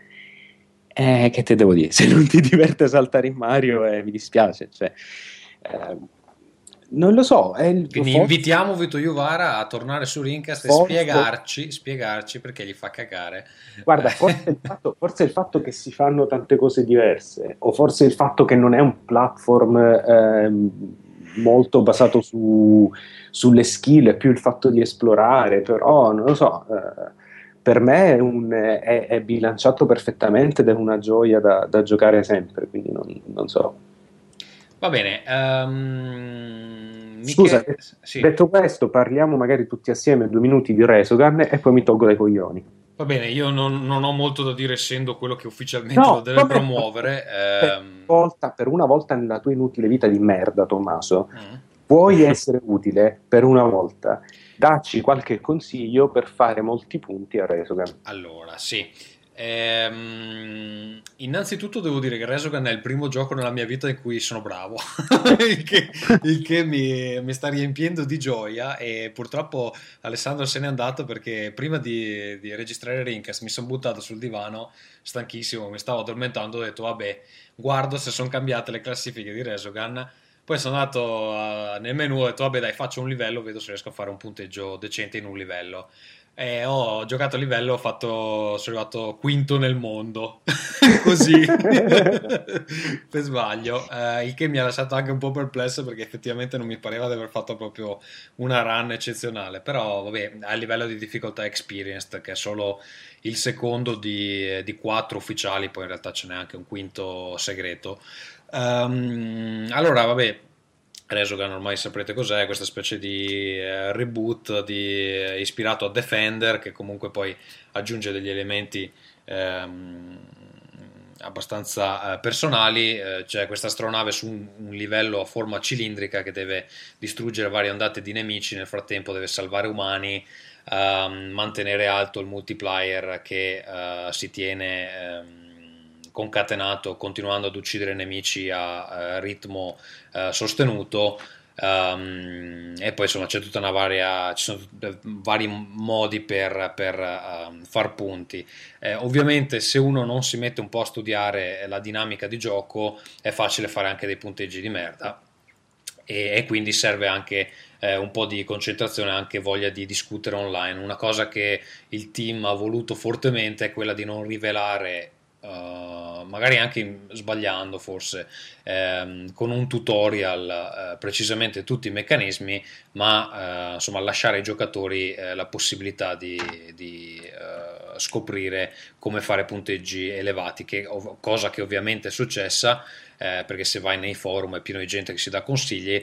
ehm, poi ovviamente so, c'è, c'è- so c'è- se, c'è se un- ha a che fare con eh, il fatto che ho un po' di esperienza con questo genere di giochi, però mi è sembrato che tutti gli elementi, almeno le basi del sistema di punteggio, fossero eh, messi in maniera abbastanza chiara. Quindi, tipo il moltiplicatore che è il cap, eh, del moltiplicatore sono, cioè, sono abbastanza, abbastanza intuitivi. Alla stessa maniera il meccanismo di salvataggio degli umani, come si liberano e come si salvano. Ehm, secondo me sono, sono abbastanza evidenti, cioè io l'ho apprezzata questa In cosa. realtà ci sono, cioè, vedendo anche perché io comunque praticamente il mio lavoro fondamentalmente in questo momento è controllare online quello che la, dence- la gente dice di Resogan. Quindi mi sono reso conto, leggendo varie opinioni, che per molti è difficile capire, ad esempio, perché alcuni umani muoiono all'interno delle gabbie, eh, oppure come mai alcuni umani muoiono immediatamente dopo che... mh, Ecco, questi- questo che muoiono nelle gabbie non l'ho capito. Esatto, esatto. Allora, il sistema è abbastanza complesso, adesso non, non vi voglio tediare perché comunque questa No, puntata... dici perché muoiono nelle gabbie. Sì. Quello che voglio dire è che se andate, Non è- su, se andate su Facebook, eh, facebook.com slash Resogan, ehm, nella pagina Facebook eh, ultimamente stiamo dando un consiglio al giorno che spiega i meccanismi, quindi se volete i dettagli potete eh, trovarli lì oppure venite a trovarci sul forum di Housemark dove eh, c'è una discussione un po' più ampia su- sulle meccaniche. Eh, quello che mh, allora, gli umani fondamentalmente sono 10 per stage e vengono rilasciati eh, in tre eh, modalità diverse. Ehm, fondamentalmente esistono delle astronavi che si chiamano Keepers, eh, sono contornate da un'aura eh, verde. Quando entrano in gioco bisogna eliminarle prima che se ne vadano. Eh, quando elimini quella wave particolare di Keepers, una gabbia si libera e eh, rilascia eh, un umano. In più eh, c'è il fatto che alcuni umani in alcuni livelli ehm, sono rilasciati solo, solo esclusivamente se il tuo moltiplicatore è abbastanza alto. Questa cosa non è chiarissima perché era un po' un segreto, infatti finora gli umani sono stati chiamati umani segreti, eh, probabilmente quando, quando uscirà la patch questa cosa verrà resa un po' più ehm, evidente. Ehm, per capire se il vostro moltiplicatore è alto abbastanza per- per- affinché un umano venga liberato, dovete controllare dietro al punteggio c'è una- un glow eh, verde. Se c'è il glow verde vuol dire che avete il moltiplicatore alto abbastanza, se non c'è vuol dire che, vuol dire che perderete gli umani. In più ehm, c'è questa complicazione che alcune wave di keepers non vanno semplicemente eliminate, va- ma vanno eliminate in un ordine particolare. L'ordine viene determinato dal bersaglio, c'è, un mirino che, che compare sopra ad alcuni di questi keepers e ehm, bisogna distruggere quello che ha il mirino verde e poi eh, quando distruggi il primo passa al secondo eccetera. Quindi vanno distrutti in mezzo a tutto il casino eh, bisogna anche colpirli nell'ordine giusto. È un meccanismo abbastanza complesso non è evidentissimo. Ovviamente eh, chi riesce a eh, domarlo fa punteggi molto più elevati eh, rispetto agli altri. Ecco A me, a me sta piacendo tantissimo, eh, anche perché devo dire che. scusate, anche perché devo dire che ehm, per, quanto, per quanto io abbia visto, mi sembra un bellissimo misto di, eh, di shooter tradizionale, quindi diciamo un po' alla occidentale, al- no, non alla, alla occidentale, diciamo shooter tradizionale e bullet hell perché quando quindi più alla Ikaruga o Dodonpachi o insomma quel genere lì perché per esempio quando, eh, quando ci sono i boss è più simile a un, eh, un bullet hell eh, nel- in linea di massima durante il gioco è più uno sparatutto tradizionale. Sì, in realtà nel- a livello master che si sblocca finendo veteran eh, senza mai continuare in single player, ehm, i nemici eh, a livello master rilasciano i proiettili un po' tipo Ikaruga.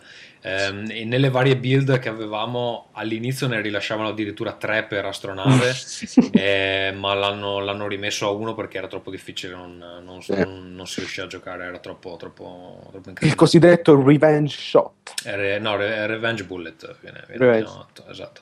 Eh, no, cosa dire? È un gioco che richiede un sacco di concentrazione e, e anche capacità di leggere il piano di gioco perché questa cosa di avere il cilindro permette di vedere effettivamente tutto il livello in un colpo d'occhio. Quindi uno può Ma, vedere eh, anche cosa Tommaso, succede dall'altra scusa parte. se, Mm. se ti interrompo, Eh, in questa cosa del cilindro c'è una- una- un'interazione con l'altra parte?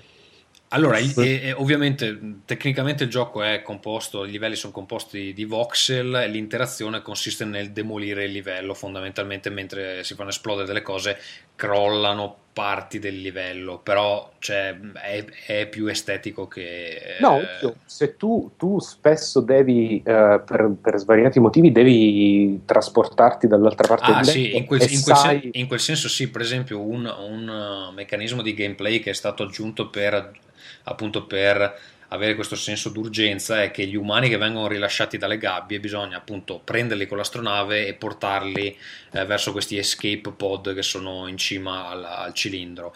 Cosa Mhm. succede se uno li lascia, lascia gli umani per terra per troppo tempo perché sta facendo altro? Arrivano degli UFO che cercano di rapirli. Quindi tante volte ti capita che tu sei dall'altra parte del cilindro e ti arriva l'avviso che c'è un UFO che sta- si sta inculando l'umano e, e quindi devi andare a salvarlo prima che sia troppo tardi. Quindi appunto c'è un sacco di micromanagement, diciamo. Da una parte devi proteggerti dai nemici che ti stanno cercando di fare il culo, dall'altra devi recuperare gli umani, in più devi stare attento a sti keepers, da non perderli, colpirli nell'ordine giusto, eccetera. Quindi c'è un sacco di roba da, da tenere presente che insomma richiede una, un certo- una certa abilità. E, mm, e niente, sono contento perché ovviamente sapendo tutti questi dettagli, perché appunto ho lavorato in ufficio con chi ha sviluppato il gioco, mi viene anche più facile eh, capire esattamente cosa sto facendo e quindi fare anche dei punteggi eh, discreti. Eh, non ho diciamo velleità di, di fare record mondiali, però al momento nella mia lista amici sto facendo abbastanza bene, che, il che non è, non è normale per, per i miei standard di gioco. Ti farò del male, Esatto, esatto. maledetto. Una, doma- una Sì, domanda, Tommaso. Prego. Una domanda da PR per, un- per il PR del gioco. Eh, in proporzione, non- ovviamente non voglio sapere la quantità di copie vendute, cioè come sta andando. Allora, il, il- mm, il gioco, diciamo, mm, Cioè, avete dei dati? sì. Ehm, ovviamente non è, non è che comunicano tutto a me perché insomma sono fondamentalmente una delle ultime ruote del carro, ma ehm, il gioco è gratuito ehm, se uno ha il PS Plus ed essendo che quando compri PS4 eh, ti danno i 15 giorni di Plus, tutti quelli che hanno comprato PS4 adesso possono provare il gioco per 15 giorni, poi possono decidere se rinnovare il, il Plus oppure no. Ehm, dai dati che abbiamo eh, sta facendo molto bene nel senso che se tu vai sullo store di PlayStation eh, l'ultima volta che abbiamo controllato era già credo una settimana fa aveva sai che, che poi negli store puoi dare eh, le valutazioni di 5 stelline 3, 4, 5 stelline. Mhm. aveva le 5 stelline piene che non vuol dire che tutti hanno dato 5 stelline ma vuol dire che la, la media In è media, molto alta. 13.000, 14.000 voti, allo stesso momento Killzone ne aveva 700, 800, Assassin's Creed ne aveva 400, noi ne avevamo 14.000.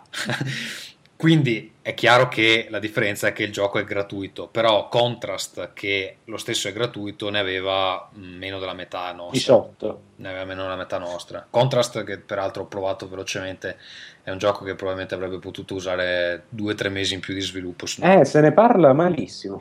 Eh, Guarda, ne- ne parlerò proprio io, penso, perché l'ho giocato su PC. Eh. Ah, va bene, allora nel caso. Eh, raga, mi sa che io però con bene. questo chiudo. Ferruccio, saluti alla famiglia, saluti ai bambini. Altrettanto tante belle cose. Va Ciao. Bene, ciao. Ciao, Ciao, ciao. amici, ciao. Ciao, ciao, ciao. Eh, non so se questo risponde alla tua domanda, adesso io eh, so che il- Sì. le percentuali di utilizzo i primi giorni, che è quando ho visto le statistiche, erano molto alte, diciamo comparabili a titoli molto molto più grossi. Il che è un po', cioè, ci sorprende perché comunque per molti chiaramente Resogun è stata un po' una sorpresa. Eh, lo vedo su Twitter, ehm, la gente che scrive eh, dice che si sono comprati 5-6 giochi con PS4, alcuni ci ha provato Resogun, alcuni ce li hanno ancora incartati. Ma eh, in realtà mi sembra tra tutti i giochi usciti fino adesso quello che sfrutta più intelligentemente quella che poi è una delle peculiarità della next gen, no? Quindi il, la tecnologia, quella particellare, la, la sfrutta proprio nel gioco e tra i vari, se, se guardi i vari filmati, ovviamente non è che eh, Resogun è confrontabile con Killzone a livello tecnologico, ok? Perché lì c'è un altro tipo di budget e tutto quanto però nel filmato rende molto bene quella che poi l'idea del, di ciò che sarà proprio tecnologicamente la next gen, la rende anche meglio di Killzone, perché Killzone ti dava l'idea di essere un FPS evoluto, ed è un FPS evoluto fondamentalmente. Mentre ti dà proprio l'idea di una cosa che non puoi fare con uh, una, una vecchia console. Mo, per dirti, io la stessa sensazione che ho avuto pro- eh, guardando uh, Dead Rising 3 facendo le dovute proporzioni. Mm. Ossia, eh, mentre Rise è un gioco d'azione che tu vedi, eh, cioè nelle scene di massa probabilmente fa delle cose che la vecchia generazione non fa. Però il gioco che è meglio rende la next gen su Xbox One è um, Dead Rising 3 perché, perché eh, ha questo feeling di, mh, cosa di, di, di esagerato, di, di superiore a livello di effetto. E stessa cosa con uh, Resogun, cioè tu vedi tutte queste particelle che si muovono e ti rendi conto che qualche, anche semplicemente intuisci che qualche cosa che su una vecchia console non avrebbero potuto fare. Sì, ok? allora ehm, devo dire un, un paio di, di cose. Intanto i video che vedete online, se non sono a 60 fps, non rappresentano la qualità del gioco eh, per dei motivi. Allora, che, che i video a 60 fps fondamentalmente li fa solo Digital Foundry. Eh, YouTube non li supporta, Vimeo non li supporta.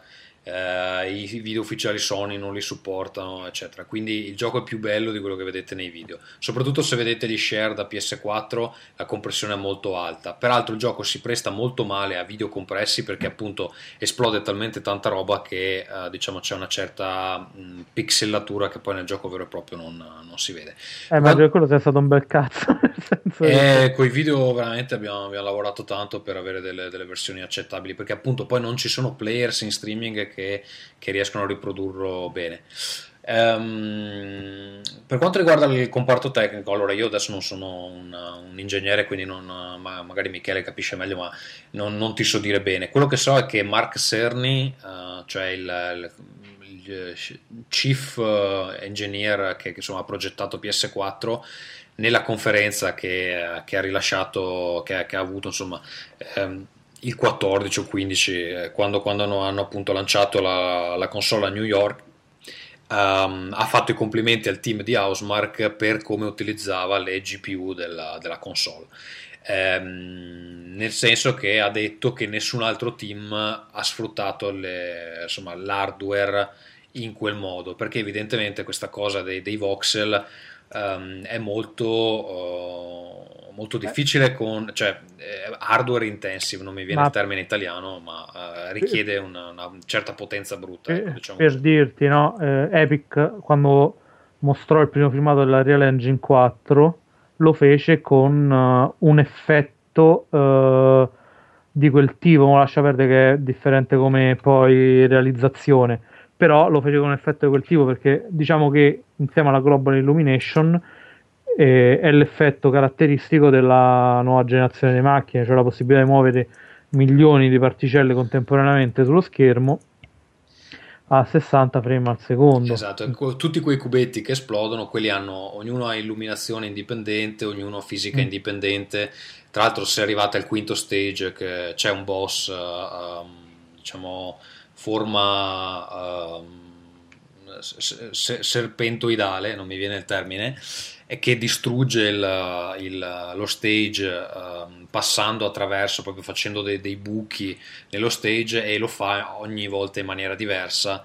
Eh, insomma, è abbastanza impressionante a livello tecnico sto, sto livello che si sgretola sotto sto, sto serpente gigante che spacca tutto. È molto, molto bello da, da vedere. Poi è chiaro che comunque come dimensione il gioco non è come Killzone dove evidentemente avevano molto più contenuto. Tra l'altro Killzone che non ho ancora provato, ce l'abbiamo in ufficio ma non ho ancora visto, dicono tutti che appunto graficamente i volti sono molto belli, diceva anche Alessandro prima. No, no, non sono ancora riuscito a vederlo. Ma quello guarda, comunque è, molto relativo, eh, cioè nel senso ok, i volti sono belli perché cioè non è che sulla passata generazione fossero di qualità inferiore perché non erano in grado di farli, cioè alla fine eh, il volto è una questione di calcolo, fondamentalmente fai un modello più definito,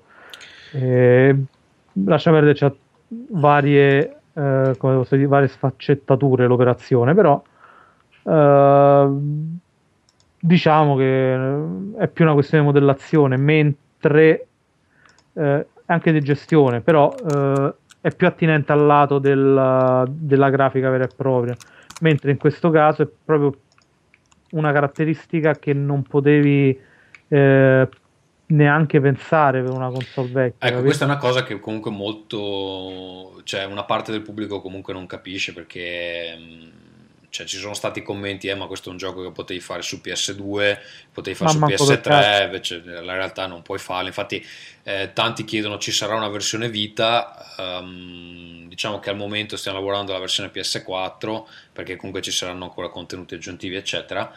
E se la facciamo su Vita, se mai succederà, comunque tecnicamente bisogna fare dei cambiamenti perché quella roba lì non, non- Vita semplicemente non può gestirla, eh, esploderebbe fondamentalmente. Quindi, quindi sì, ecco, sarà un'altra, un'altra soluzione tecnica, adesso non so bene come si potrebbe fare, però sarà, sarà una roba diversa se Cioè, mai succederà. cioè, a me fa ridere un Scusa, po' sono sta cosa, cioè, nel senso, si è parlato tantissimo di sta next gen prima che arrivasse, ok? Mm. Ma Michele... c'è No, no, ci sono, vi sto ascoltando, vi sto Eh, ascoltando. Eh, si, è parlato, si è parlato tantissimo di sta next gen prima che arrivasse, ok? Ma se ne è parlato tutte per cose che fondamentalmente sono, cioè, secondarie, tutta quella cosa social di cui avete parlato pure prima, i video streaming, sì, ok, sono tutte cose carine, sicuramente vengono introdotte e rappresentano la novità, però poi eh, fondamentalmente non è stato spiegato da nessuna parte quale sia mh, veramente la peculiarità tecnologica della next gen, cioè No, non è vero, io l'ho spiegato e me ne bullo anche. ah, ok, tu sì, però No, no, dico- ridillo che è la, la- la familiarità tra, diciamo, la consanguineità tra le console e il PC, questo giro. Ok, questo sicuramente anche a livello architettura eh, sono molto più vicini, infatti è molto più facile fare una conversione tra- da PC a PlayStation 4 che da eh, PC a PlayStation 3, su questo siamo d'accordo, Eh, che poi si lega anche col discorso che facevamo prima su Wii U, insomma, perché Sì, Wii sì. U è meno conveniente. mio, il mio senso di ragno mm, sente che tu stai per dire che in realtà era un'altra la cosa. In che senso? No, no, che, no, sta- che- che stavi per dire che era un'altra la differenza di questa generazione. eh, rispetto a quella precedente? Esatto. No, vabbè, a parte l'architettura c'hanno due macchine, so, idee- cioè, a livello archi- di architettura sono molto simili, cioè, anche perché li fa il stesso produttore hardware. Poi cioè, a livello tecnologico abbiamo la Global Illumination e la, eh, gli effetti particellari e altre cosette che vengono introdotte con DirectX 11 che comunque il PC già aveva mostrato, eh, non in modo avanzatissimo, ma eh, già aveva mostrato con Battlefield 3. E, però per il resto non, non ho trovato, anche in tanta stampa americana, eh, internazionale, molta curiosità da, sto- da questo punto di vista. Eh, mentre si sono tutti, diciamo, azzannati su, sulle stupidaggini, cioè sul fatto che magari quello c'ha una funzione social in più, che quello può condividere l'immagine, invece quello può condividere i filmati, sul fatto che ci abbiano uno o due canali in più eh, rispetto al passato. Forse ti riferivi al cloud come novità? No, no, no, no, era sempre quello, era sempre quello. Secondo me la novità di base è che è la- la- l'architettura, tutto il resto lo potranno aggiungere dopo. Tutto il resto delle differenze. La vera differenza, eh, le vere differenze che vedo io è cosa farà Microsoft con due innovazioni che ha in mano, che sono tre, che sono profondamente diverse rispetto alla PlayStation, secondo me, che sono uno il Kinect e stavolta non dovrebbe avere più i difetti e la problematica del non ce l'abbiamo più. E guarda, ti dico, adesso sembra una stupidata, una cosa molto su cui diciamo passare sopra. In realtà, se dai tempo agli sviluppatori, si è visto che escono anche cose, possono anche uscire cose decenti, se non buone. E, e, questa può essere appunto la differenza tra, tra, Kinect e eh, quello che Sony non ha, diciamo banalmente. Adesso la paga col costo, la paga con i 100 euro in più, la paga con eh, non, non mi guardare mentre siamo al. Non, non devo per forza essere connesso se in realtà eh, non ho bisogno di usare il Kinect perché deve essere connesso alla console. Questo in realtà eh, fra un po' ce lo dimenticheremo e diremo che per le cose che fa o per quel particolare pezzo di software sarà molto utile, bello, ci piace. Sì, sì, no, L'altra- c'ha- cioè, dal punto di vista c'è una potenza di, di acquisi- è enormemente più potente rispetto del primo Kinect comunque, eh, rispetto al Eh, primo Kinect. Esatto, quindi sono curioso di vedere cose che magari poi falliranno miseramente, del tipo "Ah, abbiamo rilevato che il tuo battito cardiaco è aumentato, eh, quindi sei più teso, quindi ti faccio ancora uno spavento eh, più grosso fra due minuti perché aspetto che salga ancora la tensione. Io mi aspetto cose di questo tipo, o sei in due, quindi il gioco in automatico ehm, viene eh, mostrato con una modalità cooperativa diversa rispetto al fatto che sei in uno da solo o qua- qualsiasi altra cosa che gli viene in mente. Due, l'altro che noi non vedremo mai, temo, come TV per Nintendo, il, il discorso TV, che non conta niente e non è assolutamente una console per giochi, però intanto loro l'hanno messo lì e quando riusciranno a fare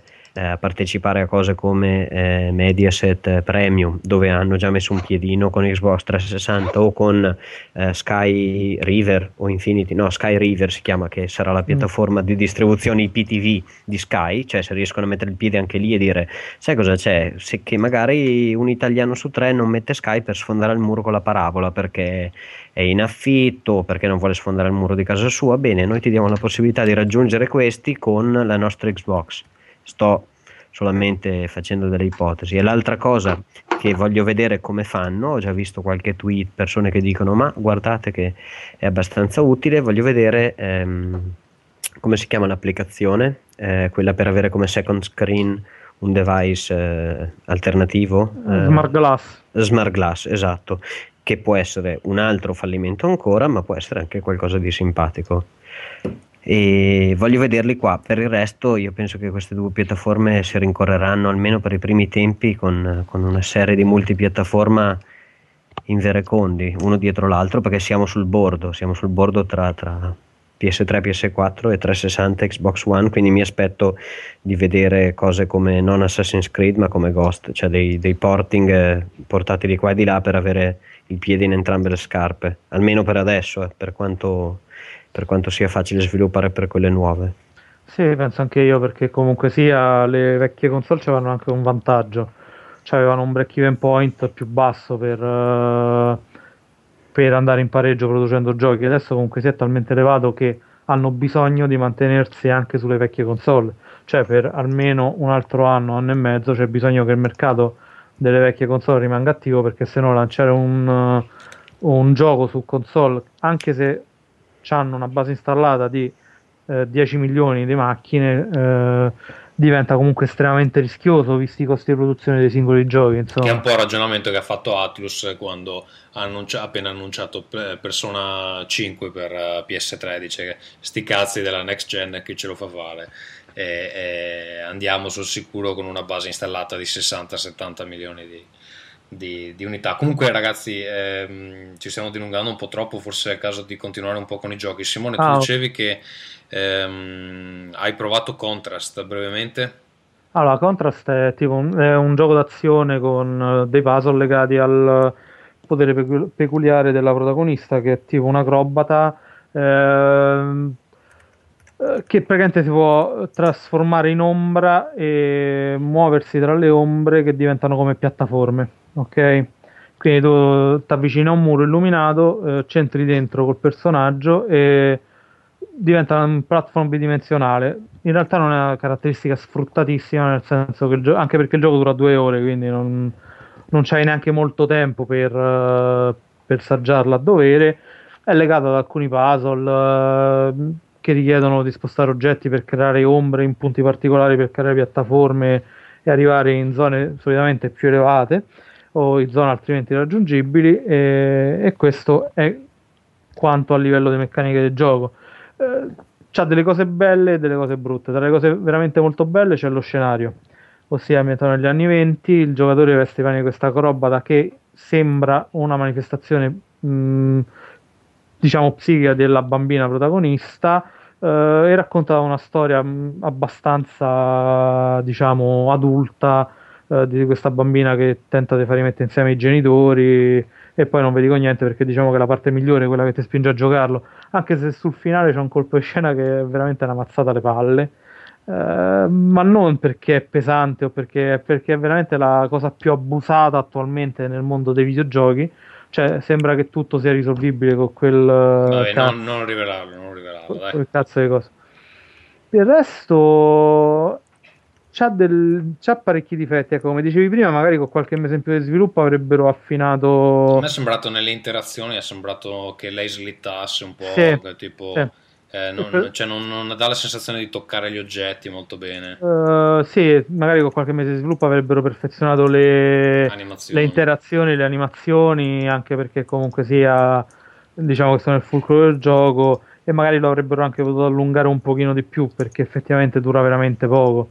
Cioè due ore, ma due ore cercando tutto il cercabile. Calcolate che sono tre atti, eh, in questi tre atti bisogna risolvere ogni atto è diviso in piccoli capitoli, però so, capitoli veramente durano 5 minuti, 10 minuti, eh, quando quelli più lunghi possono durare un quarto d'ora, ma Ti dirò che a me non dispiace, adesso pensavo che durasse molto di più, se dura due ore quasi quasi ci gioco. ah, guarda, eh, vale la pena, soprattutto se è gratis, vale la pena provarlo.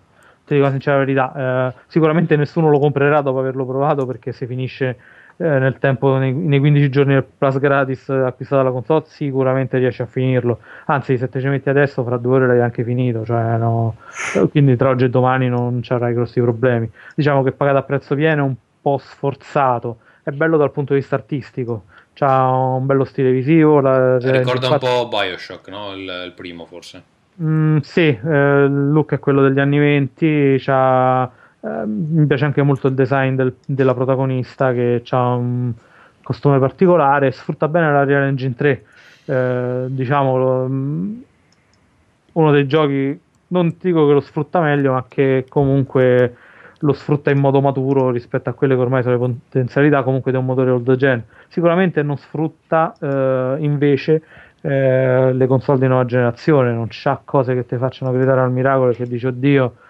questa cosa senza Xbox One o Play- esiste per Xbox One? Non ho idea. Per PlayStation 4 sono sicuro. Eh, questa cosa senza PlayStation 4 non l'avrei mai potuta vedere. Insomma, no. è un gioco di vecchia generazione che hanno preso e hanno impiantato nella nuova per, per dargli un titolo di lancio che poi è anche eh, uno dei motivi per cui è stato lanciato in anticipo, cioè è stato lanciato senza che lo sviluppo fosse completo al 100%. Diciamo che preso gratis col Plus ne vale la pena, questo sicuramente, quindi eh, ma anche pagato qualche anche a 9,90 euro volendo ne può valere la pena, cioè non, non di più, soprattutto se siete persone che hanno un sacco di tempo e vogliono giochi che durano 30-40 ore, sicuramente non è il gioco per voi. Insomma. Eh, tutto qui, questo è quanto. Va bene, eh, Michele vuoi dire qualcosa su... No, voglio- non voglio dire niente perché sono in una fase bellissima della, vi- della mia vita in cui... Vuoi andare a dormire? eh, no, no, no, in cui sto ripulendo il backlog di roba che ho, quindi sto giocando al volo e ho perso i sensi di colpa, nel senso che se eh, Assassin's Creed Brotherhood mi piace l'ho finito al volo mm, mettendoci circa 12-13 ore perché mi piace fare delle passeggiate in queste città e scoprire che nonostante si, si sturbino di buttare dentro cose da fare con eh, come si chiama Desmond, ancora il protagonista della vita Mm, reale, mm. in realtà eh, quello che a me piace è andare in giro per Roma e spaccare la faccia a quegli stronzi utilizzando un tasto solo sul controller. Brotherhood secondo me è ancora abbastanza buono come Assassin's Creed. Sì, cioè, ti dico, io sono odio il multiplayer. Ho giocato a multiplayer con, con, ehm, altri giochi. Ehm, un tipo competitivo, diciamo, mi piaceva molto giocare a Counter-Strike e a Age of Empires. Ma in- da tantissimo tempo a questa parte per me il multiplayer non esiste. È una cosa che proprio quando ridò indietro al gioco c'è il suo bel codice per il multiplayer. E quando vedo The Last of Us col multiplayer o Bioshock Infinite col multiplayer mi viene, mi viene un pochino da pensare cosa sto perdendo, ma in realtà non mi piace più, quindi non lo faccio. E quindi per me Brotherhood le differenze sono state gli avere gli assassini che ti aiutano in alcuni punti dove puoi rimanere bloccato o mandarli in missione per poterli poi utilizzare quando ti servono eh, durante la, la tua mh, storyline principale un pochino più incattiviti e in grado eh, di resistere un attimino alle prime due eh, scopole che gli arrivano durante il gioco. Per il resto è, il- è il- eh, è un simulatore di, di- di un'avventura a Roma, come potrebbe essere le- le- diciamo, un, un romanzaccio americano alla, alla- chiama, la Codice da Vinci, dove cercano di unire tutte queste eh, infrastrutture storiche, architettoniche, spaziali eh, che tu corri, percorri mh, all'interno. E come diceva appunto Alessandro, pieno di missioni come segui questo ma stai un pochino lontano e, mh, oppure vai ad assassinare questa persona ma solo dopo che ha parlato con quest'altra e ci sono queste cose abbastanza tristi per cui eh, se potrebbe essere una grande corsa velocissima a vedere, scoprire, eh, percorrere il, non so, dal Pantheon al, eh, dire, al, um, al Colosseo sono abbastanza divertenti perché comunque percorri, almeno per me, eh, architetture conosciute, famose e eh, ti ingegni perlomeno un pochino a saltare, eh, cercare di non farti vedere immediatamente da queste guardie non, non eccessivamente dotate di intelligenza artificiale. Eh, resta poi il fatto che ci sono alcuni eh, diciamo dei momenti dove vengono proprio tagliate le gambe, viene rallentato il ritmo perché tu devi stare attento che queste due persone chiacchierino per 5 secondi e non per 12 secondi, quindi hai una finestra temporale di quel tipo aspettando due minuti, cose non, non, non eccessivamente divertenti. Questo l'ho finito. Gianna Sui- ehm, Sister Twisted Dreams, invece, nonostante abbia apprezzato le, le differen- non indifferenti scusami, doti artistiche e tecniche dell'audio, non mi ha lasciato eh, niente di più di tanti altri platform. Non tiratemi qualcosa addosso, ma non ho visto eh, uno sforzo di, di, di, di, design così alto da, da, farmi finire il gioco e da, da, spingermi ad andare a prendere i cristalli più nascosti o più difficili da, da trovare. Allora, st- eh, diversamente invece Guacamele eh, che ho cominciato a giocare da poco quindi non ho una grande mh, esperienza su questo mi ha lasciato interdetto per la profondità sia delle, eh, dei singoli diciamo memorabilia e dei piccoli dettagli che ci sono all'interno del gioco da tutti i meme di internet a eh, come vengono prese in giro i, ehm, diciamo tutte le varie esperienze spagnole da eh, o spagnoleggianti, messicaneggianti, da il pollo alle mamacite, il papacito, come vieni continuamente, eh, come ti viene continuamente diciamo denominato il, il tuo personaggio fino alle combo che riempiono completamente uno schermo per andare a picchiare con maggiore efficacia possibile tutti i vari nemici del gioco. Quindi questo mi sa proprio che eh, lo possa finire. E Catherine l'ho guardato ma non fa proprio per me, purtroppo non è il tipo di gioco che... che per la trama io... o per la meccanica? La trama è lenta e viene spezzata troppo da queste fasi diverse e la meccanica di gioco dei cubi eh, non so se è perché la telecamera non è costruita per come io gioco i giochi di, di puzzle 3D o altro, ma non, non, mi permetteva di essere particolarmente efficace nella scalata. Diciamo che Catherine è un gioco dove viene mh, ambientato giorno e notte, diciamo, giorno si passa eh, al ne, bar. Ne, ne, abbiamo già parlato, quindi sì, sì, sì, poi, poi non c'è nessun problema, basta. E consigli invece per Android, penso che non ci sia anche per altri, Slitterlink, eh, che è un, un, piccolo puzzle con... Um, diciamo zona di gioco che può essere esagonale, quadrata o mi sembra triangolare dove c'è un numero all'interno di questa figura chiusa che indica quanti dei propri lati debbano essere percorsi da linee che vengono tracciate con il touch.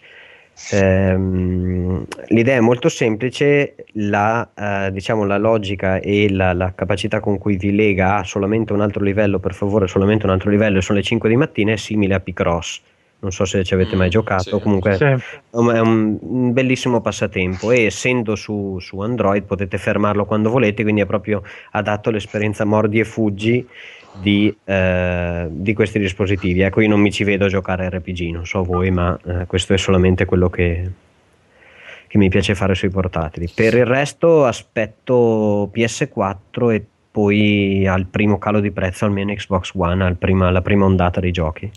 Va bene, um, velocemente cerco di um, fare 3-4 cose io. Uh, allora, Super Mario 3D World, che forse è quello che um, ha bisogno di un po' più di, di spiegazione, e dunque ho, ho, fatto i primi due mondi, sto, sto, giocando al terzo.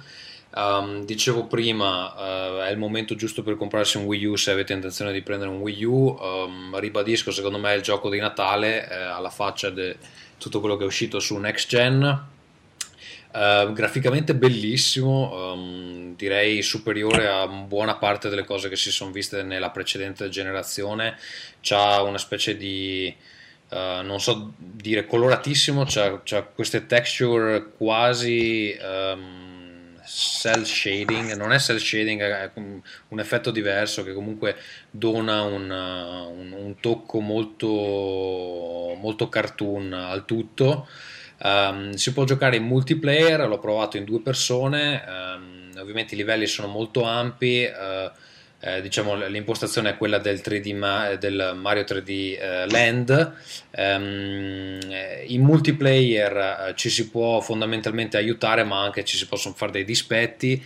Ehm, uno dei livelli più interessanti che ho giocato in doppio eh, riguarda quello dove bisogna ehm, cavalcare una specie di dinosauro e in quel caso tutti e due hanno il controllo del, del- del mezzo, diciamo così, e infatti bisogna coordinarsi, altrimenti se uno vuole andare da una parte e uno vuole andare dall'altra, ehm, insomma, eh, il dinosauro non sa bene che cazzo fare e, e quindi si rischia di finire nei, nei- nei buchi, nei burroni, eh, eccetera. È anche abbastanza divertente. ehm. ovviamente il gioco mh, completamente affrontabile in singolo. Eh, il multi è più se avete gente in casa o se volete magari andare a rivisitare dei livelli per cercare di andarsi a prendere eh, una, una stella che, che si è persa, eh, eccetera. Ehm, cosa dire? I, i livelli sono molto brevi, appunto eh, sull'onda di quelli del, del 3D Land, per il momento anche abbastanza facili, anche se iniziano a, a imbastardirsi un po' già nel, nel terzo mondo. Eh, io non, non so bene mh, perché mi sono tenuto ben distante dalle recensioni, non so bene se appunto è fino in fondo come il 3D Land che praticamente si poteva finire e, si- e c'erano i primi 40 stage, dopodiché si sbloccavano altri 40 stage speciali completamente nuovi, completamente eh, cioè molto più difficili di, di quelli originali, eh, che tra l'altro non ho ancora finito perché appunto ce ne sono alcuni veramente bastardi. Um, quindi presumo che eh, i livelli, quelli per hardcore gamers, siano tutti eh, verso, eh, verso la fine. Comunque, bello da vedere, divertentissimo da giocare, proprio una ventata di aria fresca se avete le palle piene di giochi violenti. Ci sono delle feature interessanti relative appunto solo al Wii U. Una riguarda i Mi Ghosts, che sono praticamente Mi di altre persone che compaiono sulla mappa di gioco, che questa volta è completamente esplorabile, è un po' tipo come se la mappa fosse un livello eh, di per sé. Ehm, praticamente si può andare da questi Mi e parlarci e loro ti mostrano un, un messaggino che hanno lasciato eh, nel Miiverse riguardante appu- appunto Super Mario 3D World. eh, ce ne sono di eh, piuttosto carini, anche perché nei livelli, oltre a raccogliere le solite 3 stelle, si raccolgono anche dei timbri che possono essere poi utilizzati per eh, lasciare dei messaggi che poi vanno appunto nella comunità Miiverse di eh, Super Mario 3D World e ci sono già delle composizioni abbastanza divertenti, eh, alcune ovviamente anche eh, borderline eh, da censurare, ehm, però insomma eh, tutte piacevoli, tutte, tutte divertenti. Ehm, cosa c'è di ottimo? È un gioco dove chiaramente si vedevano una quantità di idee mostruosa, tante volte eh, le usano in un solo livello e poi le buttano via, il che vuol dire che Hai, hai visto che, che lussuria? Hai visto che roba? sì, no, cioè, cioè, si vede che proprio avevano tantissime idee, non è come certi giochi che hanno tre idee e per tutto il gioco fai quelle st- stesse tre cose, magari con lievi variazioni. Qui semplicemente eh, fai un livello, c'ha delle idee fichissime e non le vedi mai più. Ah, e quello dopo ce n'ha altre ancora, il che comunque contribuisce moltissimo all- all'idea di varietà. Peraltro ci sono anche dei livelli speciali eh, dove si impersona Toad, Toad avventuriero, e sono dei livelli puzzle dove Toad non può saltare e può solo camminare avanti e indietro e bisogna ruotare il livello per fargli raggiungere dei posti abbastanza inaccessibili e recuperare eh, delle stelle. Sembra stupido detto così, però sono abbastanza ingegnosi e quindi eh, questo fatto che ti rimuovono il salto complica le cose in maniera terribile e, e bisogna eh, trovare delle ehm, strade alternative per eh, azioni altrimenti abbastanza ehm, semplice. Mm, ne parlerò meglio quando l'avrò finito, eh, continuerò a giocarci sicuramente ehm, durante il periodo natalizio. Comunque, eh, se aspettavate un titolo per Wii U, è sicuramente questo. Ehm, ho iniziato anche Beyond, eh, appunto di eh, noto eh, Quantum, ehm, come si chiama? Quantum Dream, il, il team. Sì. Eh, appunto non è il sequel di Quantic Dream. Quantic Dream, scusa. Non, non è il sequel di Heavy Rain, però insomma è sulla stessa falsariga. E ad alcuni non è piaciuto, a me sta piacendo abbastanza, lo sto giocando in doppio, ehm, è un po' un minestrone, nel senso che c'ha questa struttura dove si salta avanti e indietro nella timeline eh, di Jodie, che è la protagonista, ehm, che è appunto legata a questo fantasma chiamato Aiden, questo spirito, che le complica la vita notevolmente fino a quando è bambina. Si salta avanti e indietro, quindi c'è un capitolo dove lei è bambina, un capitolo do- dove lei è adulta e sta scappando dalla CIA, un capitolo dove va a trovare gli indiani nel deserto, eccetera. È un po' minestrone nel senso che insomma sono, ci sono alcuni capitoli che forse potevano anche risparmiarsi. Detto questo, ehm, ha anche dei momenti molto graziosi, eh, soprattutto quelli dove lei è bambina, secondo me sono particolarmente riusciti, bambina o adolescente, e, e mostrano tutte le difficoltà di, di questa, questa persona alle prese, cioè co- che ha il problema di essere speciale perché tutti sanno che c'è questo potere, c'è questa entità attorno a lei, che tra l'altro questa entità che, ne- che lei nemmeno controlla molto bene, quindi ogni tanto combina dei grossi casini senza che lei eh, ne sia, eh, insomma, senza che lei lo voglia.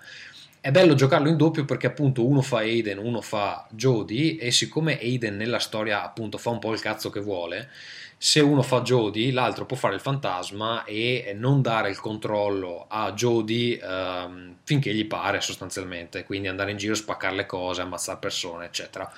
Che è un po' quello che eh, dovrebbe succedere nella storia vera, solo che se, lo- se tutti e due i personaggi li fa la stessa persona, ovviamente passarsi il controllo è più, è più insomma, la tentazione è più eh, forte. E mm, che dire, poi tutte le interazioni sono fondamentalmente simili a quelle di Heavy Rain, quindi tieni premuto il bottone, eh, premi lo stick in una certa direzione, eccetera. È molto semplice, per- però secondo me come gioco della domenica da giocare eh, spappalanzati sul divano è, è perfetto. Lo sto giocando con la mia ragazza, mi sta piacendo ehm, abbastanza. È un gioco fondamentalmente senza gameplay, il che non vuol dire che comunque non sia eh, interessante da seguire, eccetera. Purtroppo ha sta cosa che le scelte che si fanno sono abbastanza irrilevanti, che secondo me non è una, non è una scelta geniale.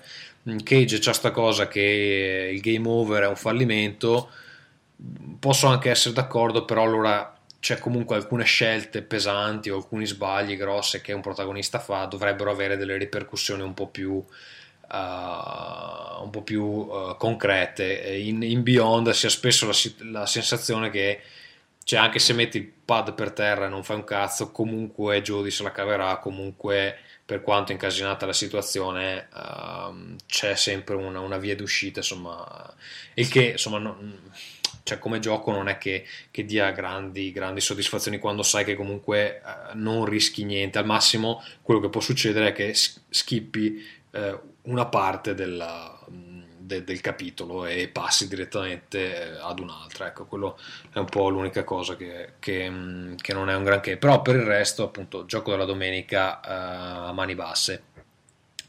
Um, due altre cose velocissime. Lone Wolf, uh, ne abbiamo parlato uh, lo scorso episodio, avevamo qui Alessandro eh, Mazzega uh, di Forge Reply. Um, appunto il, il, libro game di Lupo Solitario in versione um, videogioco. Devo dire che, eh, indipendentemente dal fatto che conosco Alessandro, insomma è stato nostro ospite, eccetera, mi sta piacendo veramente tanto.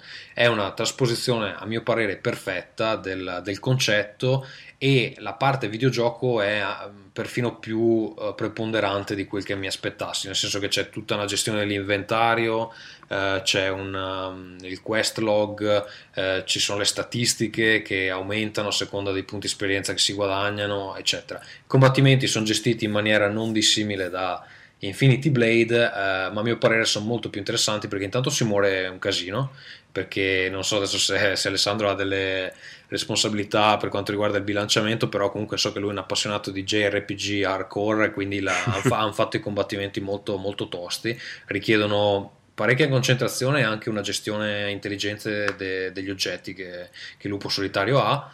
Um, e niente, um, poi ovviamente saprete nei libri game ogni tanto succedeva, c'era il momento della scelta, fai questo, fai quello, si possono utilizzare variabilità che Lupo Solitario ha e ovviamente ti si scalano dei punti che poi magari ti sarebbero serviti in un'altra situazione, quindi ci sono delle scelte anche abbastanza eh, importanti da, da prendere. Eh, l'unica cosa è che io non mi ricordavo esattamente come fossero scritti questi libri game, Mm, lo sto giocando in inglese però è disponibile anche in italiano.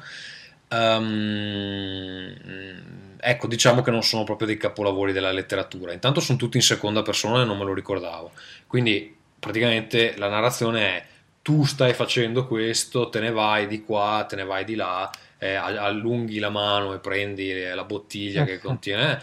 Quindi dopo un po' diventa un po' pesante perché comunque non è che sia proprio una narrazione molto, molto elegante.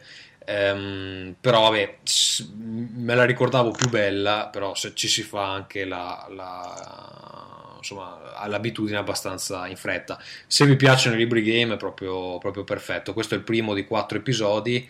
Eh, io adesso ho fatto, mh, è diviso credo in tre capitoli, ho fatto il primo, sto, sto giocando il secondo e, mm, e comunque anche relativamente lungo. Gli altri episodi usciranno, credo il secondo è previsto per febbraio, gli altri non lo so. Per quello che costa, eh, ve lo consiglio eh, caldamente anche per supportare eh, un team italiano che ha fatto veramente un ottimo lavoro. Ultimissimo, ehm, Knock Knock di un team che Simone conosce bene perché sono gli stessi di The. Void e Cargo. pure recen- l'ho eccetera. recensito su multiplayer.it. Sì. Knock Knock, eh, allora parlane un po' tu se vuoi. Ma eh, no, parlane tu. eh, vabbè, comunque, eh, Knock Knock è un gioco stra- è strano, cioè, nel senso, se ne parla di questo omino che vive rintanato nella foresta e che poi andando avanti, ma si capisce sin da subito, ne emergerà una certa paranoia. Rintanato e sbarrato all'interno di sta casa dentro la foresta e non Scusa, sa contatto. pre- premettiamo che il team è un team russo che è famoso. No- no- no, esatto, come si chiamano? High Speak Log. Esatto, eh, non, non sono, non sono, eh, famosissimi per la qualità del gameplay, ma per le storie eh, super eh, um, deviate. Intrigate. Super deviate, esatto. Cioè, lo- loro hanno fatto Pathologic, The Void. The Void sicuramente è il più bello tra i loro giochi. C'ha pure un bel gameplay, anche se era di una difficoltà veramente estrema. Ma a livello che sono, loro stessi hanno rilasciarono un, un cheat per andare avanti perché Anche, pat- anche, anche Pathologic è difficilissimo comunque. Sì, sì. E stessa cosa Cargo, The Quest for Gravity, era veramente difficile e abbastanza schizzato con tanti piccoli Berlusconi che s'aggiravano sullo schermo. Knock Knock, eh, la prima volta, cioè il giorno che è uscito, che ci ho giocato era difficilissimo, poi ci ho giocato di nuovo dopo la patch e mi pare che abbiano eh, moderato molto la difficoltà. Non Lo so se- semplificato un po', Mm. sì, perché hanno ricevuto parecchie proteste parecchi giocatori non riuscivano proprio a capire che cosa in realtà succedesse, perché poi loro hanno questa tecnica per cui definiscono lo scenario e non spiegano assolutamente un cazzo, cioè Che è un, po come, gioco, è, è un po' come creano l'orrore, nel senso che n- non ti spiegano le regole del gioco, ti mettono lì e dici fa, vedi tu e poi devi Mm. scoprire cosa sta succedendo esattamente. E infatti in Knock fai questo, no? giri per sta casa lì non capisci bene che succede, lui ti dice strane, ti dice strane frasi, eh, senti che sta per sta porta, però il gioco è inquadrato bidimensionalmente, quindi la casa è osservata lateralmente, eh, però riesce a creare una, non so se vale anche per te, Sì, crea sì. una forte tensione nonostante sì, sì. abbia una grafica in un certo senso anche cartoon, cioè Sì, perché... secondo me mh, si può descrivere un po' come se fosse eh, Nightmare Before Christmas però in formato cartoon. Fondamentalmente è quello un po' lo stile. Mm. Un po' di Tim, molto- Tim Burton, no? Sì, sì, quando l'avevamo, quando l'avevano presentato su Kickstarter, io fui tra i backer poi perché vabbè, Sì, loro li amo particolarmente. Eh, non si capiva se, a parte che non hanno mai spiegato che gioco fosse, cioè loro non hanno mai detto farete questo, questo o quest'altro, anzi lasciavano strani messaggi piuttosto criptici come aggiornamenti in cui facevano parlare personaggi, strani personaggi Mm. un po' psicotici e raccontavano il gioco. E comunque poi non, non si era capito che gioco fosse finché non è uscito.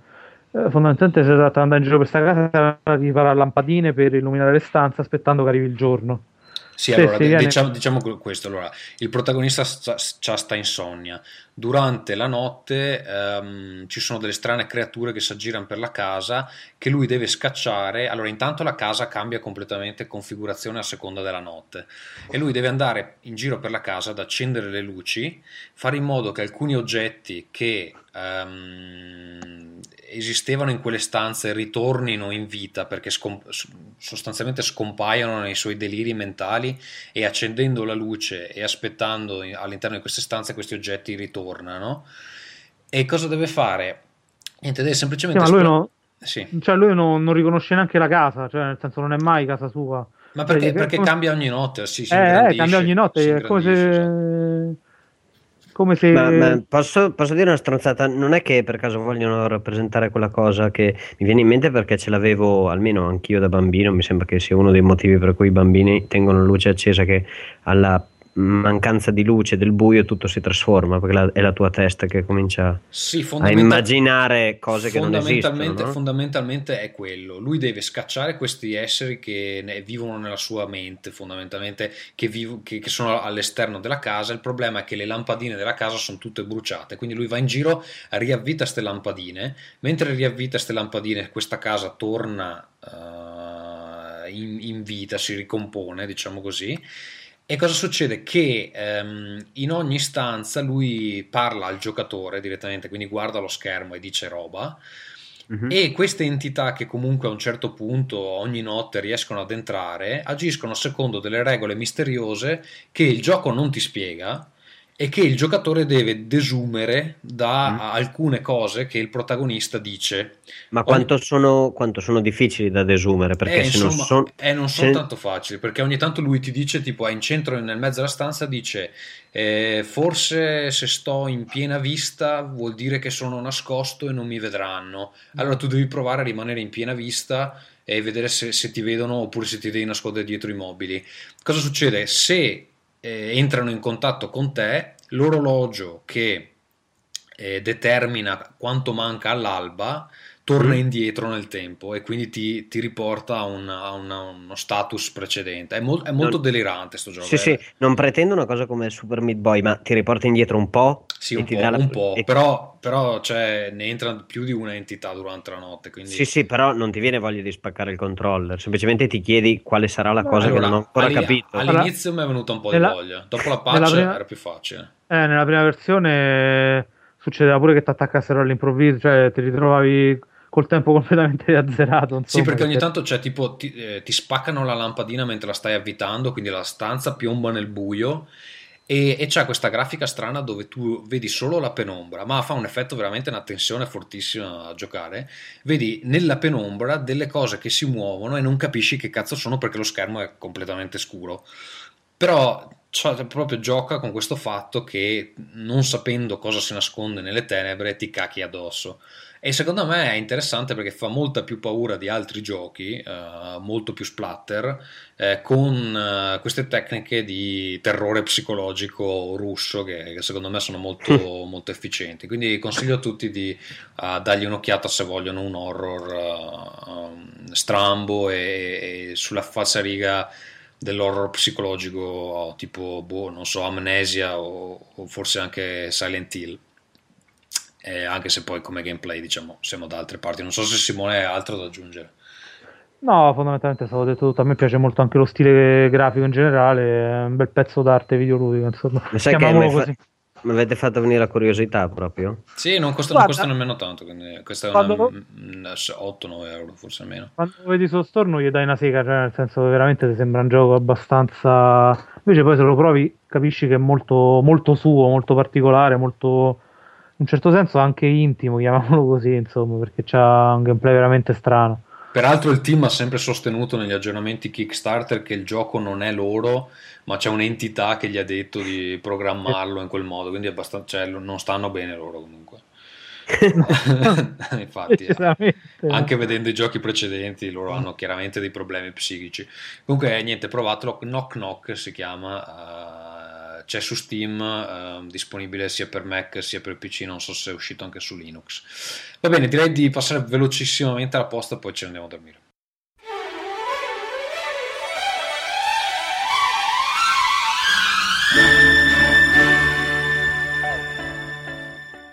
Allora, eh, ci scrive Cesk999, vuoi leggere tu, eh, Michele? Sì. Oh, per quando volete rispondere. Allora, volevo fare due domande a voi ringhici, una sul Live Gold e una sui famigerati giochi free to play. 1. Microsoft sta cercando di emulare il servizio PlayStation Plus offrendo ogni 15 giorni un gioco gratuito da diversi mesi agli abbonati Xbox Live Gold. Partendo dal presupposto che ogni cosa regalata è ben accetta, non pensiate però che si siano dati un po' la zappa sui piedi? Voglio dire, sia a livello qualitativo che quantitativo non c'è proprio paragone tra i due servizi. Perché hanno fatto questa scelta secondo voi? 2. Free to play. A quanto pare molti sviluppatori spingeranno verso questo tipo di titoli anche su console. Dovendo fare un pronostico secco, secondo voi riuscirà ad affermarsi questa tipologia di giochi? Un saluto a tutti voi, Giulio. Allora, uno, eh, Michele, vuoi rispondere tu a questa? S- gli sta rincorrendo probabilmente perché ha visto un calo drastico, soprattutto in una fase matura della, della generazione, di, eh, di persone che non accendevano più l'Xbox e giocavano a, a PlayStation 3 con eh, PlayStation Plus a eh, 58, 55 euro all'anno. Meno, meno, 49 mi pare. Una cosa così, addirittura- avevano il servizio di, dell'Xbox Live Gold più qualcos'altro. Sì, credo che lui si faccia anche riferimento al fatto che l'offerta di giochi di Microsoft fa cagare il cazzo com- eh, rispetto al Plus, nel senso che i giochi di questo mese sono tipo uno sparatutto di 6-7 Dark Souls, No, e- no, no, no, esse magari eh, sono tipo shoot, Shoot Many Robots e un'altra roba, cioè dei giochi di 6-7 anni fa. Eh, Guarda, sono veramente vergognosi. eh, te li trovo adesso se mi dai un minuto. Eh, sto cercando anch'io. Comunque, ehm, il- c'è una sola cosa che è eh, di ehm, vantaggiosa, mi sembra che sia diversa, che eh, il live te li lascia tuoi giochi anche quando hai smesso di pagare. O sbaglio? Sì, te li lascia, però appunto ti lascia dei giochi che, eh, Del cazzo, tu dici. che su Steam adesso durante i saldi starebbero a un euro, starebbero... Cioè, Allora, eccoli qua. Games with Gold si chiama. Mentre invece per PS Plus si chiama Instant Game Collection. eccolo qua, allora per dicembre abbiamo Shoot Many Robots e Gears of War, il primo. Esatto, il primo Gears of War, che In- era una roba di 2007. Sì. Ecco, eh, sul Plus l'ultimo mese c'era eh, Ra- ehm, Metal Gear Rising, sì, Metal Gear Solid Rising e eh, eh, Remember Me che è uscito tipo due mesi fa. Quindi cioè, stiamo parlando di un'offerta eh, insomma, qualitativa eh, diversa. Poi possiamo dire Gears of War è chiaramente un bel gioco, però a questo punto chi è che con un, Xbox non ha giocato il primo Gears of War? È veramente Nessuno, quindi perché lo stanno facendo? Perché probabilmente ce, ce l'avevano già dentro e non gli sta costando niente. Stanno... Vabbè, ma Cioè- c'è anche altri giochi non gli stanno costando niente. non vabbè, adesso non posso andare nei dettagli, ma comunque Sony ha, diciamo, ha de- ha dei- dei, uh, degli accordi molto favorevoli per, per i giochi che sono sul Plus. Ehm, chiaramente, secondo me, c'è qualcuno lì che è in posizione decisionale che non capisce che non possono competere con un'offerta. eh, così povera rispetto alla concorrenza. E se leggi online non c'è un singolo utente che è contento dei giochi che stanno offrendo per eh, Gold. Premesso che appunto alcuni giochi di per sé sono buoni tipo il mese scorso è andato Iron Brigade che è un bel gioco o è andato Might and Magic Clash of Clans che anche quello è un bel gioco ma di tutti quelli che è andato io li avevo già tutti. Tutti quelli che hanno che che è andato Ma Cioè, c'era anche degli Assassin's Creed impietosi, tipo il 2, mi il 2, sembra. il 2 è andato, sì. E il 2 quello era, era- è la- l'offerta di lancio, doveva essere il gran giocone. Cazzo è bello il 2, ma a a questo punto sti- cioè, stiamo parlando 3-4 Assassin's Creed dopo, insomma, non è che mi stai facendo proprio questa offerta incredibile. Appunto, secondo me hanno qualcuno in posizione decisionale Che non capisce un cazzo. che non capisce un cazzo e quindi stanno perdendo terreno e adesso io non so quali siano i servizi che hai con il Gold su Xbox One che eh, facciano la differenza se è Skype onestamente eh, E Internet Explorer? sì, onestamente Wow. Skype c'è su qualsiasi telefono, su qualsiasi computer gratis. Quindi secondo me sta cosa dei giochi col gold devono un attimo darsi una regolata se vogliono continuare a competere. Premesso che non si sa esattamente cosa farà Sony su PS4 perché ok, il primo mese c'era Resogun, c'era Contrast. Ma poi Eh, non hai più i giochi, non, non ce li hai più i giochi da spingere. in realtà io credo che tutta la- l'attività che Sony sta facendo con gli indie è proprio per avere giochi per il PS Plus, però eh, questo lo vedremo in futuro, la mia sensazione è quella. Per quanto riguarda i free to play, allora, ehm, secondo voi riuscirà ad affermarsi questa tipologia di giochi? Si è già affermata da, da un bel pezzo ed è un destino ineluttabile per eh, almeno una buona parte della, eh, della produzione. E ti riporto una frase che ho sentito ieri, ehm, che è non c'è nessun motivo per impedire a un eh, utente di smettere di darti soldi se te li vuole dare. Ed è, ed è esattamente il meccanismo su cui sono basati i free to play. È pieno di gente che non paga niente e ce ne sono diversi che però pagano più di quello che pagherebbero eh, un gioco eh, scatolato e continuano a pagare nel tempo e a- quando vai a fare i conti eh, ti conviene così. Inoltre c'è un altro vantaggio notevolissimo che puoi constatare da solo se ad esempio scarichi Warframe anche su PS4 che se, tu, se il tuo gioco è free to play tu hai server sempre, sempre pieni che in un gioco multiplayer è la linfa vitale del, del tutto insomma perché il problema è che se il tuo gioco è prezzato a 60 euro e non è uno dei due o tre masterpiece dell'anno rischi che dopo un poco uh, i, server, i server sono vuoti. Invece, se è gratuito giocare, qualcuno che ci gioca lo trovi, lo trovi sempre. E eh, vuol dire che nel momento in cui è disponibile, tu hai milioni o mi- migliaia, vediamo, dipende da- dal gioco, di giocatori disposti a, a popolare il tuo mondo, che è un valore per lo sviluppatore perché poi ehm, quei giocatori attirano anche ehm, giocatori che poi sono disposti a pagare. Questo per come la vedo io, non so se, se voi volete aggiungere altro. Ma io aggiungo un altro discorso, eh, è più economico sviluppare un titolo free to play rispetto a un titolo a un multiplayer completo. Eh, è più economico perché? Perché tu puoi lanciare il gioco free to play, tanto è gratuito, con un paio di mappe, eh, due modalità e piano piano col formarsi della comunità aggiungi altri contenuti che vengono testati in tempo reale. Nel caso di insuccesso palese, chiudi il gioco, comunque hai sprecato meno che nella, nella realizzazione di un titolo AAA medio eh, che devi comunque chiudere e che quando arriva nei negozi deve avere una certa quantità di contenuti, se no l'utente si lamenta. Quindi comunque sia, anche da quel punto di vista è conveniente perché, perché diminuisce il rischio soprattutto per il publisher, non tanto per lo sviluppatore, perché poi lo sviluppatore eh, lavora in proporzione a quello che è il, pro- il progetto. Il, per publisher però sicuramente eh, è un rischio inferiore che se ben eh, studiato può dare degli introiti anche addirittura superiori rispetto a quelli che poi eh, proverebbero da vendere un gioco secco che una volta venduto finisce lì e è morta.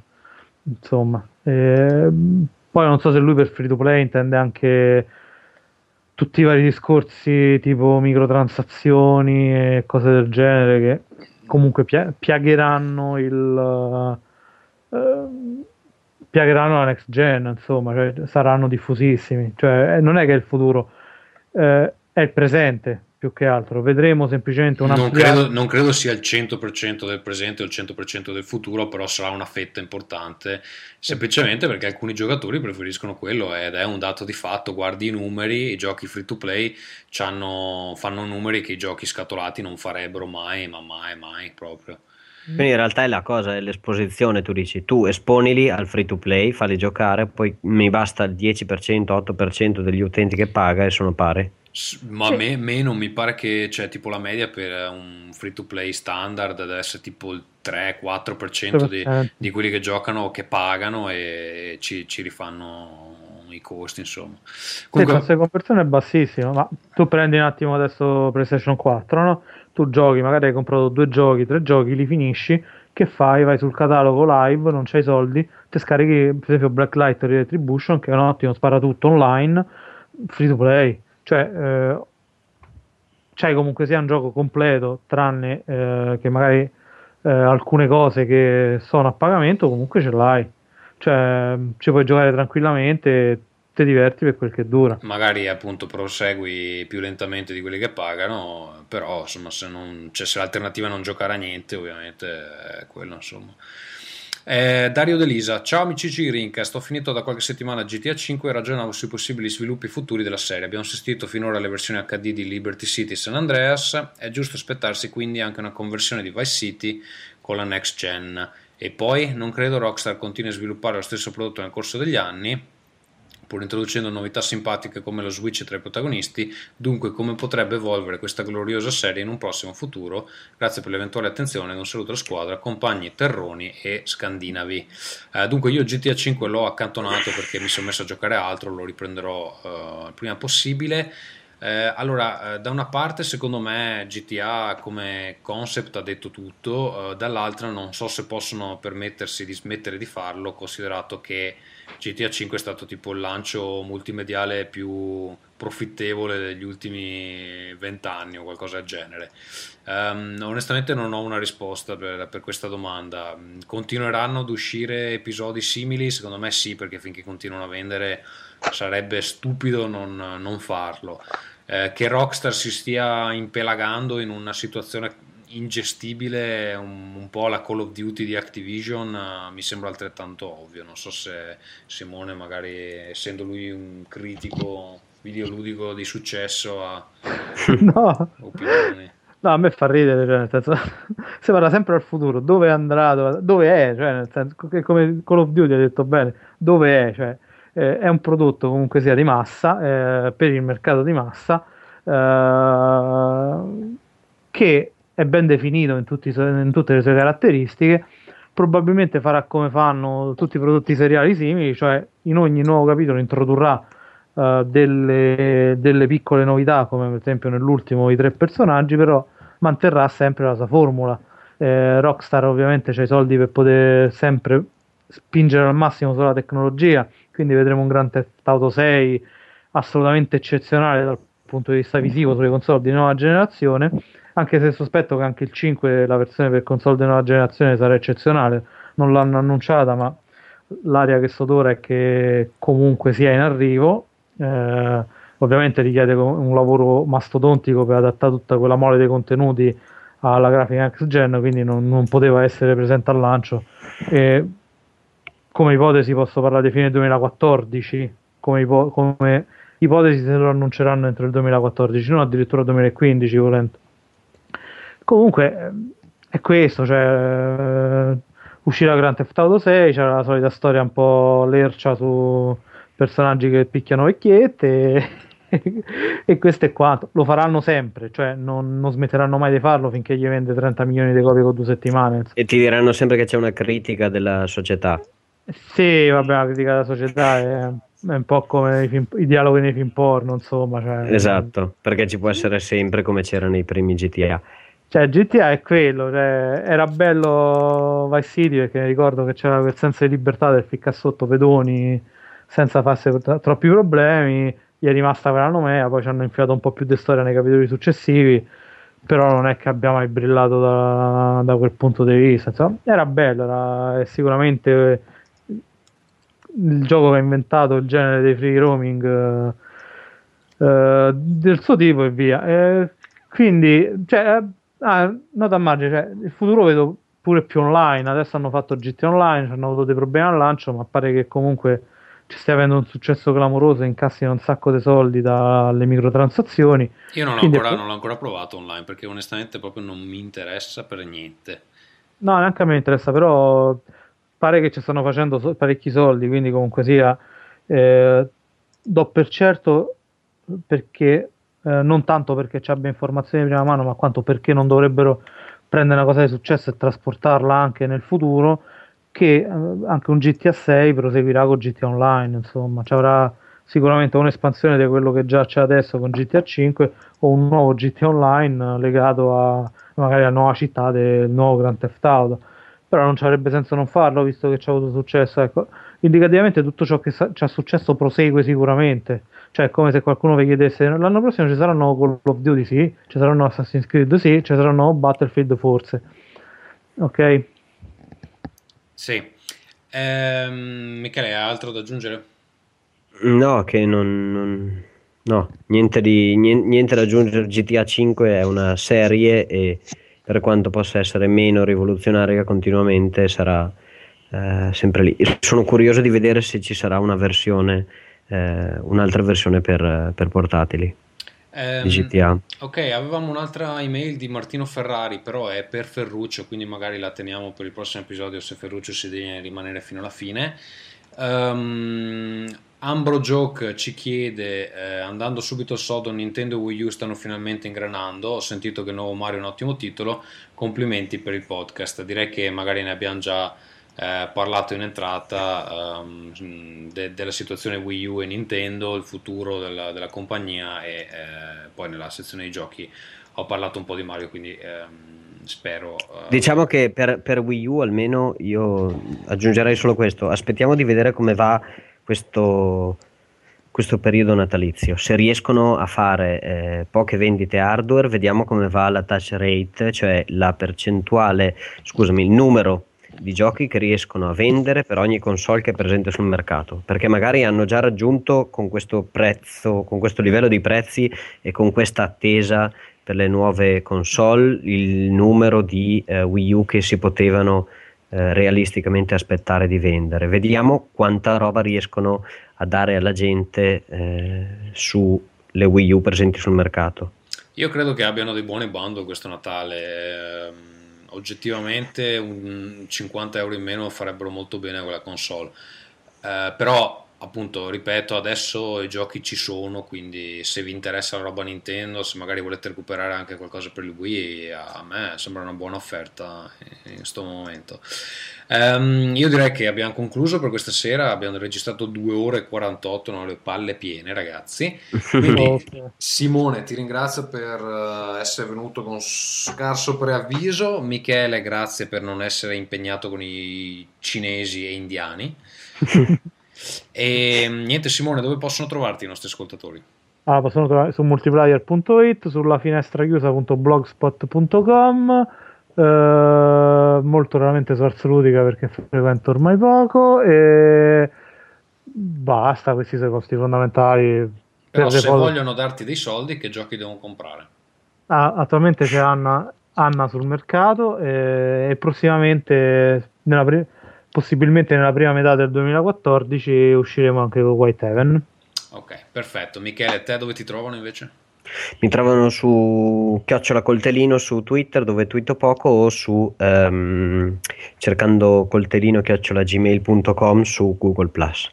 Va bene ragazzi, io vi saluto e vi ringrazio, ehm, quindi noi ci risentiamo credo a questo punto eh, nel 2014 perché a Natale eh, col cazzo che registriamo un episodio, a meno che non si faccia di nuovo un episodio di Natale io e Michele come l'altra volta.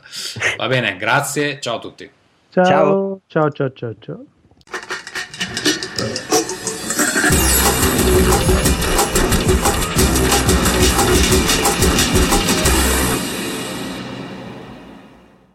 Contatti come sempre sono rincast.gmail.com Trovate tutti gli aggiornamenti del podcast, puntate incluse sul blog www.rincast.it da lì eh, ci potete ascoltare in streaming e eh, scaricare l'episodio. Tra l'altro se qualcuno di voi si intende di Tumblr o HTML eccetera mi servirebbe una mano eh, perché il contatore degli stream è bloccato da ehm, qualche episodio eh, eppure il eh, supporto di Tumblr eh, non sa che pesci pigliare. Dicono che è a causa di codice custom mh, che però io non ho aggiunto da diversi mesi quindi non so esattamente cosa sia successo se eh, ne sapete mandatemi un'email e in caso vi passo il codice così insomma, potete dare un'occhiata per capire che, qual è il ehm, problema. Non è molto bello avere il contatore degli streaming sempre a zero anche se so che in realtà eh, l'episodio viene ascoltato da diverse migliaia di miliardi di persone. Ehm, ovviamente ci trovate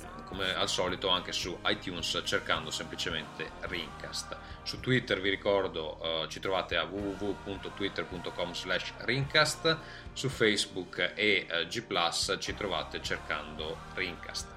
Eh, vi ricordo sempre anche Players Magazine, il magazine di cinema, videogiochi, libri, fumetti e musica di cui mi occupo insieme ad altre ottime persone, abbiamo aggiornamenti giornalieri, quindi eh, fate un salto al sito eh, www.playersmagazine.it.